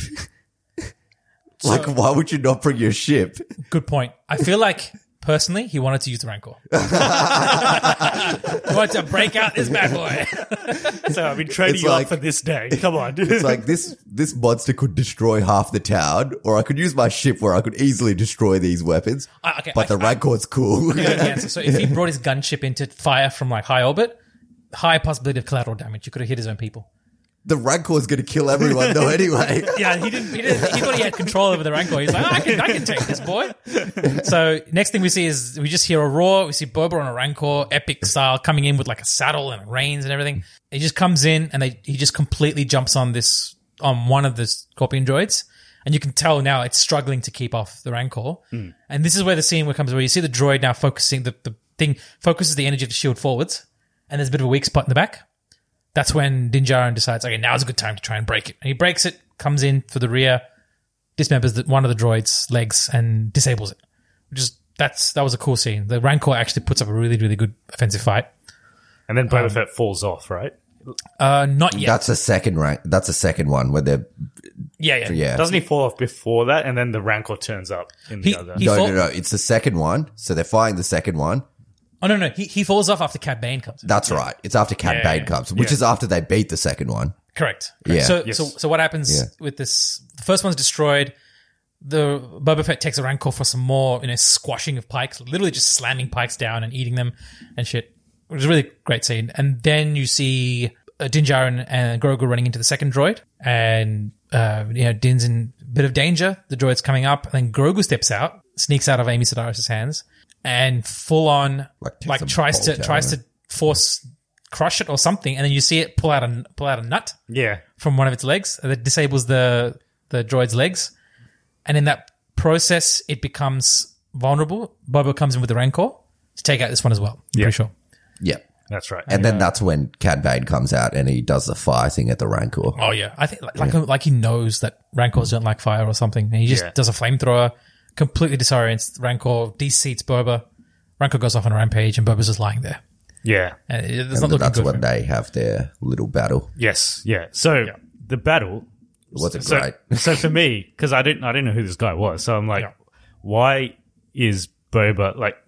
Obviously, they knew each other because I could tell from their exchange. But I felt like because they set up the Pikes, the the syndicate head guy, as like the guy who ordered them to kill the Tuskens. Yeah. I thought it would have been more fitting if Boba Fett killed him instead of Fennec Shand just going and like doing ninja stuff on them and killing all of them. I agree. I Would felt have like made that- sense, but yeah. that pi- that Pike leader guy he can't fight, so it would have just been It would just- yeah, Boba but Fett at just least- beating him up. At least it would have been like a. He would Symbolic. have. He would have at Yeah. least you know. But had I think the- they wanted him to have a fight. Yeah. Yeah, that's right. So him, he. him I, I think that's why he has an assassin to do the dirty work. yeah. And that scene is bloody. Like, he fucking hangs Mok Shaiz. like, literally hangs him and just shoots everyone else. It's like, damn, man, that's brutal. And It's she like- does it in like a minute. So they're all yeah, gone. yeah. And She, she, she's like, that's her purpose. She's there to completely assassinate, kill. She's an assassin. Um, I think, I feel like Boba Fett's playback at defeating the Pikes was that defeating who they hire, defeating their entire motive, motive of taking over. So his, his fight with Cad Bane was, so there's a bit of personal history. When Boba was young, right after the death of his father, he falls into bad people. He, he starts roaming around Death Watch. He starts associating with like bounty hunters and crime lords and stuff, and he works for different people. At one point, he works for Cad Bane. So Cad Bane at this point is in the prime of his his bounty hunting career. Young Boba Fett, teenager, works for Cad Bane, part of his team. There's a bunch of other assassins. And in this, many times he's with different people. He always gets backstabbed or abandoned or bought out or something. Like he's he's betrayed many times. At one point, this is not yet fully in the story, but is in a like a back behind the scenes deleted scenes for the Clone Wars. He ends up dueling Cad Bane and loses. So they meet again. They're face to face. They actually have a confrontation beforehand, but Cad Bane kind of eggs him on, saying, "You know who destroyed your people? It wasn't the Nikto Speedbikers. It was the Pike." And then that's when you see Boba coming back to his like rageful self, like, "I can take him." And Fennec's like, Not wait now. your time, not Yeah. now. I can take him. Just so now is a chance to fight, and then you see him duel, and it's like there's no contest. Cad Bane outduels Boba Fett any time of the day, but he's got armor on, right? So he doesn't die. Cad Bane is still pretty good at close combat, takes off his helmet and is ready to kill him. Boba's like trying to tell Cad, I'm not a little boy anymore. I can hold my own. But Cad Bane's like, you're still the old Boba I know, you know, and you're not going to survive this, whatever. And it's in that last moment where Boba, Boba Fett pulls off like this last minute ditch move where he re- reacts perfectly well, gets the gaffi stick, knocks off Cad Bane to his feet, and then has the last minute position on him. And uh, that's a pretty cool scene where he's just like, no, you don't know me. And it just reminds us that Cad Bane's actually quite old in this scene. He's not in his prime. I hope he's not dead though, because Well, we I don't know. him Is that stab- a wasted character? I, I don't know who. I don't know much about it, but he didn't really do much. Did he? He didn't really shot do much. one guy. I, I, I'd like to think that no one, no one in Star Wars that is killed on screen is actually dead unless you see him beheaded. yeah, That's, Yeah. that's my rule. Like Yeah. people have survived falling off of buildings, being cut in half. like he could. Maul Pro- back. yeah, he'll probably come back. Won't yeah. he? He was stabbed in the chest, and you see his little like unit, his It's like beeping, isn't it? beeping. I don't know what that means. It could mean that you know it's activating and helping him breathe. But um, he kills him. That's a really that's a, that's a good scene for Boba Fett. Reminded me of like uh, have you seen Back to the Future Part Three, which is that duel where you know Marty McFly gets shot, but you don't know he's having the steel plate behind him. Yeah, Yeah. yeah. which is also a reference to uh, a Sergio Leone film, like um, like one one of his old films. So this was like a double reference in that sense. Where it's a western with uh, with armor, but yeah, we we see Boba redemption arc. He defeats Cad Bane, and in that hand defeating the Pikes. Now the Rancor's loose, right? It's completely devastating. The whole Mos Espa running around is like a King Kong reference, where he climbs up the tower Yeah. and he's like leaning off of that thing, and like, all right, well, that's that's so. Boba Fett obviously didn't factor this into his. yeah. yeah. He's Yeah. trying to calm it down. Din Djarin tries to fly and tame it, uh, which is interesting. It doesn't Grogu saves the day again. doesn't work. There is a, there is a bit of a reference with Mandalorians trying to tame big beasts. That's how you originally get your crest. Where you, if you tame a beast or you defeat a beast, that, Yeah. that becomes your insignia. And he does that in um, episode one of season two when they have that that The um, rhino thingy. Yeah. That's when Din Djarin does it. Yeah. Yeah. There's a lot of speculation But as to to how. be fair, that was actually Grogu that defeated Oh, it that as well. true. Yes. Because Jared just taking bloody all of Grogu's wins. There's a lot of speculation as to how Boba got his crest, which is a mythosaur, and that's like the an extinct, well, to be said to be extinct beast of Mandalore. But this is a callback to that. When he's riding the Rancor, it's like the Mandalorians historically have ridden beasts into war. That was cool. He couldn't tame this one eventually. So Grogu steps in out of nowhere and has this beautiful moment where he kind of like force syncs with the Rancor, and the Rancor just kind of looks at Calms him, down. calms down, and falls asleep. Yeah. And Grogu is just like, to be honest, that was my most surprising part of this whole season yeah, yeah. because um Normally they just kill all the animals. So I'm like, oh, they kept this one alive. True. Yeah. They fucking killed off the Rancor in Return of the Jedi. I would I wouldn't have been surprised if after after Grogu put it to sleep, if Din Djarin just came up with the dark saber, chopped its head off. Yeah. Ah, like, what are you doing? Thought we're fighting it. That'd have been Yeah. brutal. I'm- They, I'm- they do I'm- kill a lot of animals in it. Like, um, They kill an animal in basically every episode You of the first season. You know, in the train uh, that uh, going back to episode two, in the Yeah. train sequence, every time the train goes past, they shoot one of the The Banthas. The Banthas, Yeah, yeah, they just die. It's just, Yeah, why would you every shoot single time. a harmless creature? it's just like, ooh, falls over. I was like, and the Tusken Oh, Ra- man. they know that every single time they're losing a bad, at least one bad because they always get shot. Yeah. So why can't they That's just move them out of the way? It's tragic. Yeah. yeah. Something always gets killed. And I'm glad the Rancor didn't die because this is like, we don't know how many Rancors there are if they're in danger or something. So like, it's Yeah. still there, which is good. It's sleeping. It's really cute. See, Grogu goes up to it and just like sleeps next to it. Like it's synced with it. Yeah, yeah. That's so cool. And uh, a lot of surprises. Who knows what else Grogu can do? Luke in the previous episode something really interesting. It's like, I'm not teaching him so much as he's remembering stuff. yeah. So maybe he's already. Which is like maybe Yeah. he's a lot of stuff he knows, he's just blocked it off. And there's a lot of speculation as to who was it that smuggled him out of the Jedi Temple. A lot of speculation. And there's people saying Plo Koon, some people are saying uh, might have been uh, one of the characters from Clone Wars, um, like one of the people who framed Ahsoka, Okay. smuggled him out. Some randoms are saying it's uh, Mace Windu. Like he survived that fight and the electri- electrocution, and he's just like, People still say Mace Windu's alive. there's there's scope There's to scope believe for that. him to be alive. If- Out of, how many yeah. people do you know have fallen to Palpatine was their alive, so yeah Yeah. yeah? How, how many people have fallen to their deaths in Star Wars? Darth Maul, Maul, yeah. Palpatine, right? Both of them have survived. Yeah. oh, Palpatine apparently a clone. I don't know, but still, Maul is the only one who's fallen off a long distance and And is not dead. yeah. So Yeah. I'm Mace just saying, Windu could be alive. I'm just saying, if he comes back, that'd be massive. I expect him at least to have lost a Samuel limb. L. Jackson will do it. Oh yeah, I wouldn't be surprised if he's in something already, like coming up. It'd be really cool. It'd be really cool to see him come back. But um, yeah, Grogu defeats the rank, uh, calms down the Rancor, and I'm pretty sure that's the end of the conflict in that town. Then we see Fennec Shand assassinating the Yes. the leaders, the the leaders of the uh, of Mos Espa who turned Yes. turned uh, and betrayed Boba.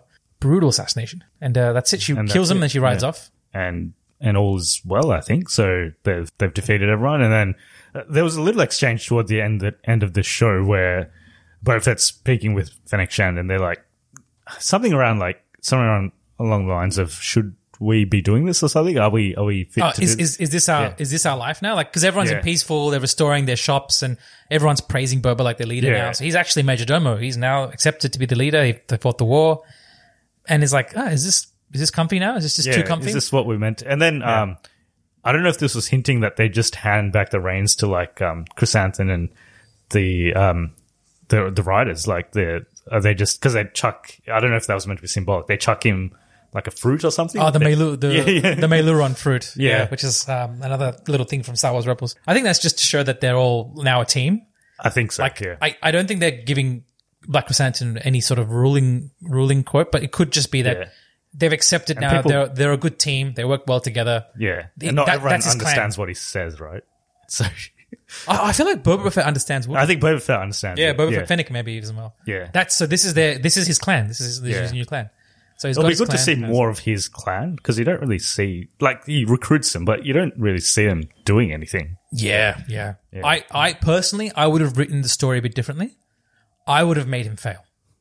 I would have made him completely fail at being leader of this place to see it torn down and Tatooine become this new crime heavy place and him forced to flee to a place that he doesn't want to go to, like where his father started. Because you don't see much of where Jango Fett's from, but the backstory is really fascinating. It, it, it goes back to Mandalore and like the whole Mandalorian lore. So I felt like if you wanted to go to Mandalorian season three, this is the perfect way to do it. But uh, no, they made him win, and uh, he's now the leader of Mos Espa, and so that's a cool end to the uh, episode in the series. And then there is a short post credit sequence where you see what's his name, Cobb Vanth. Cobb Vanth, yeah, Yeah. in the Bacta tank. That's true. It's Yeah. a Cobb Vanth. And we also see, I don't know if this is in the post credits, but we see uh, the Mandalorian flying out of Tatooine. Yeah, that's the last. Uh, they end. Uh, do they end on that? Yeah, Yeah, so I know it, it's like Grogu's asking him to, Yeah. jump into light speed. And everyone was right. That Yeah. little compartment was for Grogu, so he's Yeah. there now. I think he was Enjoy- scared that he, you know how he's like tapping on the thing. It's like maybe he's gonna break it. I better just do this.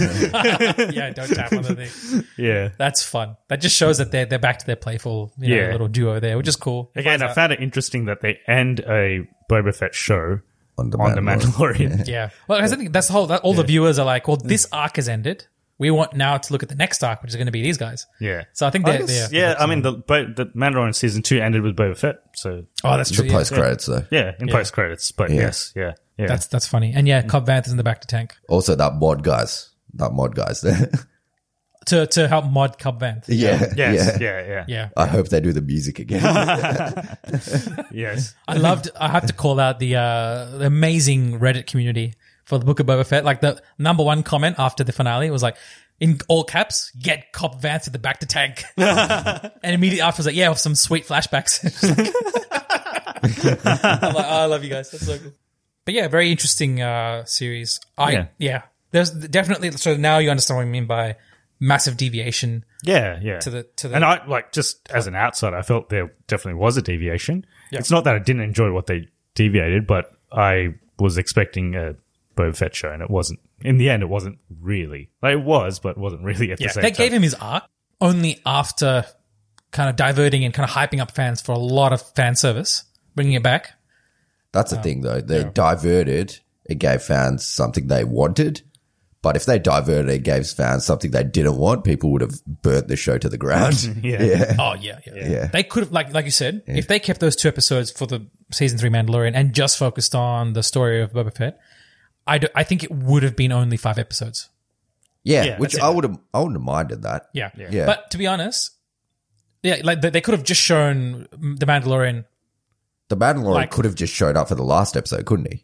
Oh no, they could have kept how they introduced the Mandalorian, like in in um, the Return of the Mandalorian episode five, but maybe halfway through, instead of focusing on the Grogu subplot, as soon as he finds out his his, his Mandalorian people, he gets expelled. He goes to Tatooine. That's it. Yeah, Yeah. Because you don't Yeah. actually need Grogu. Like he does save the day, but you could have done it another way. You, Someone you else could have done Yeah. it. Yeah. Yeah, Yeah. yeah. Because in Well- that way, you would still have shown a nice backstory as to what his thing with the Mandalorian lore is. Yeah. But he's now back on Tatooine. He's with Boba Fett. He's focused on the story. Yeah, and it wouldn't feel like it's been way too soon to bring Grogu back as well. Like, True. You could have had a bit more time to flesh True. that out. But yeah, so again, I, I feel like they must have something in mind for that for that hmm. story subplot, and I feel it's got to do a lot with the whole, you know, uh, Din Djarin, Bo-Katan, Dark Saber, what's happening to Mandalore. He has he has to go back to Mandalore now because he really wants to redeem himself. So it's interesting to see where it's going. I'm I'm more hyped about the Mandalorian at this point. Boba Fett, he's safe, he's good. I, I don't know if they'll do another show just about Boba Fett. Maybe he'll feature in other stuff.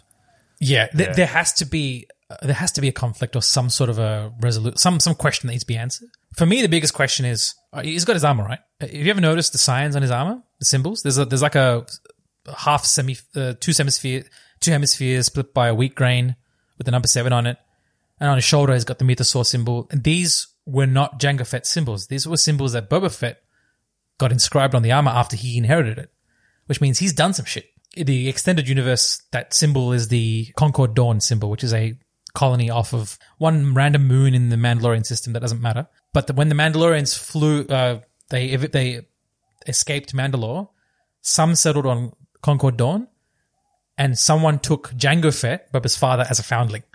That's how he got the armor. That's how he trained as a Mandalorian. So there's a history that's going back there. I really want them to flesh out that history of what happened with his father. How did he become Mandalorian? And does Boba Fett have any link with that? Because he wouldn't have got that symbol engraved if he didn't go back or did do something. Same thing with the Mythosaur. What does Boba Fett have to do with Mandalore? That'd be really cool to see. Yeah, so we'll see if they explore all of that. So, in terms of Star Wars things coming up, it, the next one will be Obi Wan, uh, and then wow, yeah, I think there's some other shows planned, right? But Ahsoka. and there was some other. Acolyte. Uh, no, it's, um, it's that guy in Rogue One. Oh yeah, that yeah, I know the one you're talking about. The guy, what's his name? The guy in Rogue One, who's um, they're doing like a backstory thing for him. Oh, I should know. You guys one. know. Oh, no, I know what it is. It's called The Guy in Rogue One Who Dies. that's, that's what the Which one? The, the, the main protagonist? Yeah. yeah. Yes. Not, not the, not the lady, the guy. Oh, Andor. Andor. Yes. Yes. Andor. Yeah, Yeah, yeah, Andor. yeah, yeah. Cassian Andor. Cassian yes. Andor. Cassian Andor. But the, the show's called Andor. And Yeah, yeah, yeah. yeah, yeah. There is one about It's based in like the before times, uh, the, the previous, the Galactic Republic, the old one, about Yeah. the Sith, about uh, about the Sith acolyte. I don't know what the show's is. The show isn't the show called Acolyte? I don't know if that's confirmed. Is that, is that the show? Hold on, Acolyte. I'm pretty sure it's Acolyte. Star Wars Acolyte. Okay. Yeah, yeah, based off of uh, the old Republic, which goes back. I don't, I'm not, I'm not sure what hap- what's happening with the Patty Jenkins Rogue Squadron adaptation. Is that It's been got paused? delayed. Oh yeah, I think it was Yeah. story story conflicts. Like they didn't well, agree on. people weren't happy with, with it. St- Star Wars in general has a history of firing people where their previous movie wasn't that good. And Wasn't Patty lots- Jenkins movie? She did. Wonder Woman 1984, which Uh, lots of people do not like. I don't but like it but as she well. was hired for Wonder Woman one, which was really good. yeah, so they they hired her for this Rogue Squadron movie. Yeah. after Wonder Woman one, and then in between that, the Wonder Woman 1984 came out, and people hate that. That's not fair. So, like, I I, have a I, I feeling- understand if it's like you know, D and D completely tanked Game of Thrones. That's understandable. I think Patty Jenkins they, they should consider. her. She's a really good director. She got great vision. But saying that, remember, episode nine was meant to be directed by Alex John Trevero or something. Chris Colin- Trevorrow. Colin Trevorrow. Colin Colin Trevorrow. Trevorrow. Yeah. And he did the Jurassic Park movie and they hired him after that. And then he did some did some other Book of. Henry. Book of Henry. Yeah. Yeah. And completely tanked. And then they fired him and then they got JJ Abrams instead. They should have. Oof. I feel like they should have kept Colin Trevorrow. Just just from reading the manuscripts of the Duel of Last, the Duel of Fates, that was amazing script. Yeah, it, it was actually It much was better. than- there was there was no. Uh, It was better there was they no. did. They weren't being safe at all. They just committed to a unique storyline, went with it. I love that. I felt like they, Star Wars needs more risk taking. Like I know people here might not agree with me, but you want the purest form of risk, like most creative adaptation of Star Wars. It's the animated shows. Yeah. Dave Filoni heading up the animation departments with these people. Like they actually sit down with George Lucas and they asked him, "What happened to this character? Where do you see this character going? What if we had a character who was, you know, a Jedi, but was also, you know, a boy who was orphaned early, but he has his ragtag group of people. He wants to be a pilot. Where would this person go? They actually consulted George Lucas on this, and he would give his notes. Oh, yeah, this person would be like this, and he'd do this. That's how they made Ezra from Star Wars Rebels, and he's a massive potential character who might appear in one of these new Star Wars shows, like Ahsoka. Um, we do see her on her thread, her um, journey to try and find the new antagonist. She questions the um, the the the person in her episode, like, what? Where is Thrawn? Where's Gen- Where's General Thrawn? And Thrawn is a massive player in the Star Wars show, oh, in the extended universe, but he's been brought into canon now. So Yeah. I feel like Taran, you were Oh, yeah, you were um, alluding to this. I was I was just about to say that Ezra has been cast for Ahsoka. Mena Massoud, Has the guy that plays Aladdin. Oh, really? Yeah. Oh shit, that's cool. Because Well, he, he is of like is subcontinental origin. I, which what's the what's the what's the article? Uh, it's from Forbes. Okay, Forbes. If you look at the source, there's one particular source that is doing all these like casting rumors. So I don't know if it's been confirmed, confirmed because the It's not we got this covered, so it's not it's not complete bullshit. Forbes Yeah, has yeah. some there's, some there's- level of they- consistency. apparently, also the uh, Sabine Wren has also been cast potentially. Yep. From what Oh, I've seen, it looks really good. But what you were going to say about my theory is that I think everything's going to lead to Thrawn in the end. Yep. And they're going to bring all these characters together to fight Thrawn. Yep. Um, which is So- why they were probably saving um, Luke coming together for that. So will this And include Ahsoka- like Luke, Ahsoka? Ahsoka. They might introduce someone in Andor that they could bring in. There's- there's- Mandalorian, Boba Fett, all those guys. Yeah. Yeah. Uh, there's a lot of hu- there's a lot of people in Star Wars Rebels that we introduced. So yeah, Ezra and Thrawn introduced in Star Wars Rebels.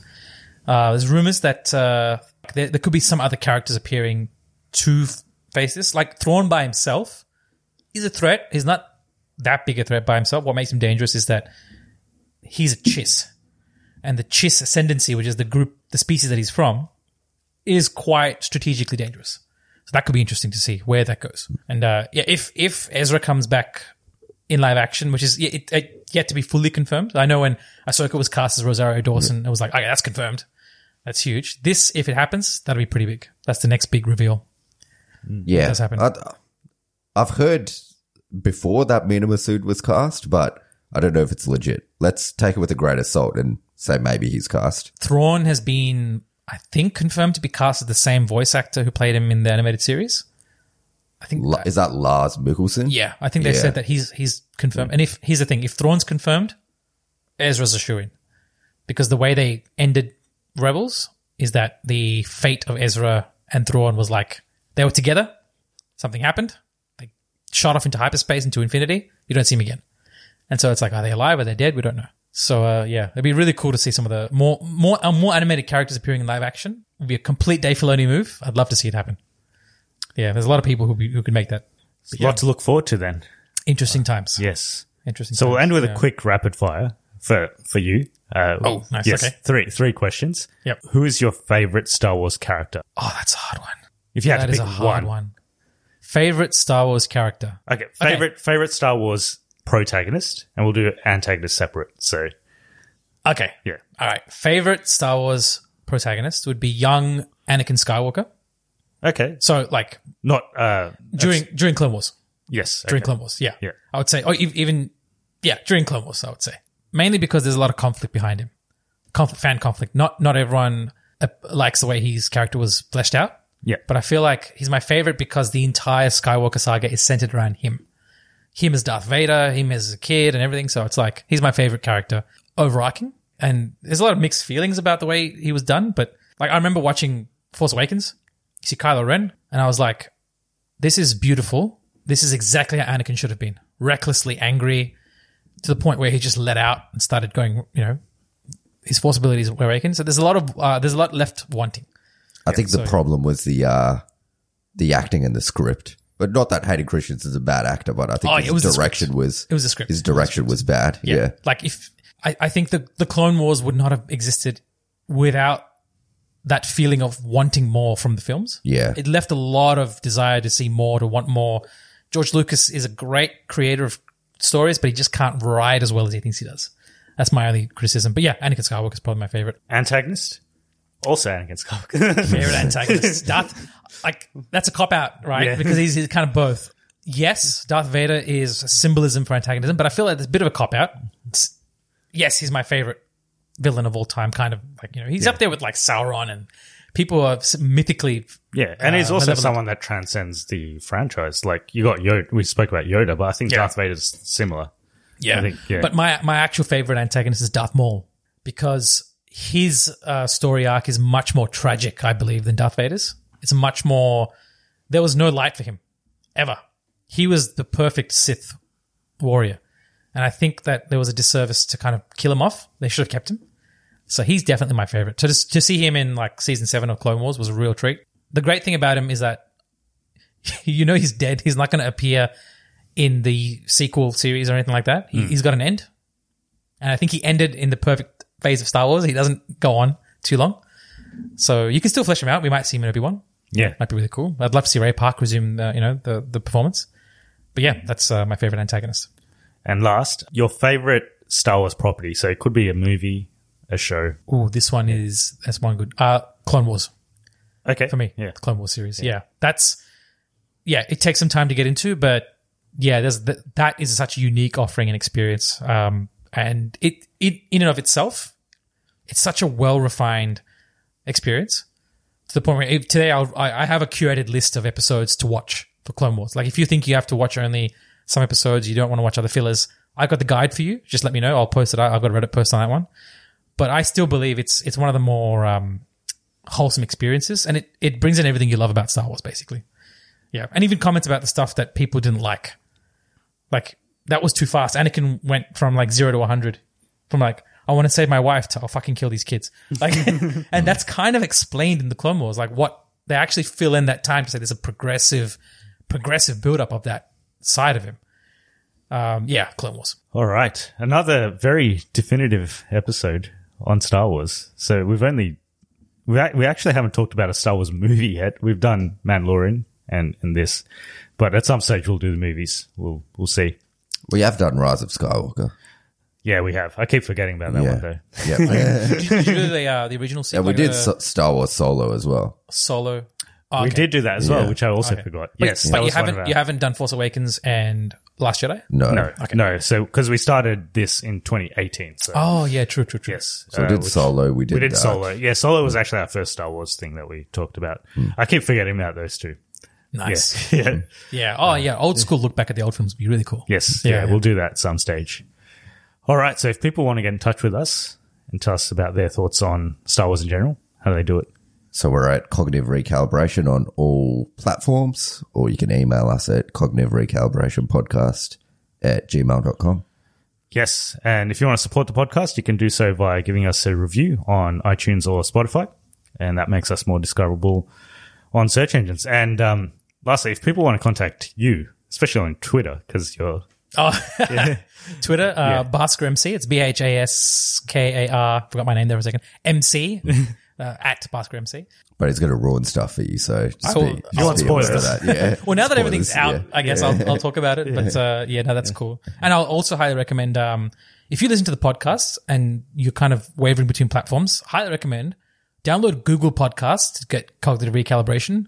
It comes up with like cards every time you have uh, different topics on, so people can go straight to the different topics on Google. yes. Click on it and go straight to like Star Wars or Clone Wars or Boba Fett, whatever. So it's really cool interface they have. Okay. Yeah. Yeah. So does that because I put in timestamps from our end. Yeah. But do they also do some automation on their end so you can go to Oh, timestamps. Uh, I'll, I'll check it out. I haven't seen that yet on Google Podcasts, but I haven't updated the app in like six months. So Okay, I'll yeah. check it up. Yeah, so I do put timestamps where you can. So if you want to just go to spoilers, you can do that if you want. Right. Uh, but yeah, that Oh, you mean in the description? in the description. Yeah, that comes Yes. up. That comes Yeah, up. Yeah. There's not like YouTube timestamp where it's like on the actual uh, loading button. No, no. Yeah, Yeah, yeah, yeah, yeah. yeah. That's application based. But anyway, that does appear. All the descriptions yeah. come. That's really cool. Thanks, Bosco. Thanks for it's uh, three hours of your time. Thanks. I, Thanks look, a lot. I could talk forever about this. Is the only platform where I can ramble and rant about Star Wars without looking like a lunatic. so, you know, thanks for giving that outlet. It's a pleasure to be here all the, as, as always. That was good. and um, as always, we'll get you back for another episode at some stage. Maybe Obi Wan in when that comes out. Oh, yeah, that'd be huge. Once again, thanks everyone for listening. Hope you're all staying safe, and we'll see you in the next one. May the force be with you. Hey, it's Danny Pellegrino from Everything Iconic. Ready to upgrade your style game without blowing your budget? Check out Quince. They've got all the good stuff, shirts and polos, activewear and fine leather goods, all at 50 to 80% less than other high-end brands. And the best part? They're all about safe, ethical and responsible manufacturing. Get that luxury vibe without the luxury price tag. Hit up quince.com slash upgrade for free shipping and 365 day returns on your next order. That's quince.com slash upgrade. Ever catch yourself eating the same flavorless dinner three days in a row? Dreaming of something better? Well, HelloFresh is your guilt-free dream come true, baby. It's me, Keke Palmer. Let's wake up those taste buds with hot, juicy pecan-crusted chicken or garlic butter shrimp scampi. Mm. Hello Fresh. Stop dreaming of all the delicious possibilities and dig in at HelloFresh.com. Let's get this dinner party started. when it comes to your finances, you think you've done it all. You've saved, you've researched, and you've invested all that you can. Now it's time to take those investments to the next level by using the brand behind every great investor, Yahoo Finance. As America's number one finance destination, Yahoo Finance has everything you need whether you're a seasoned trader or just dipping your toes into the market. Join the millions of investors who trust Yahoo Finance to guide them on their financial journey. For comprehensive financial news and analysis, visit yahoofinance.com the number one financial destination, yahoofinance.com.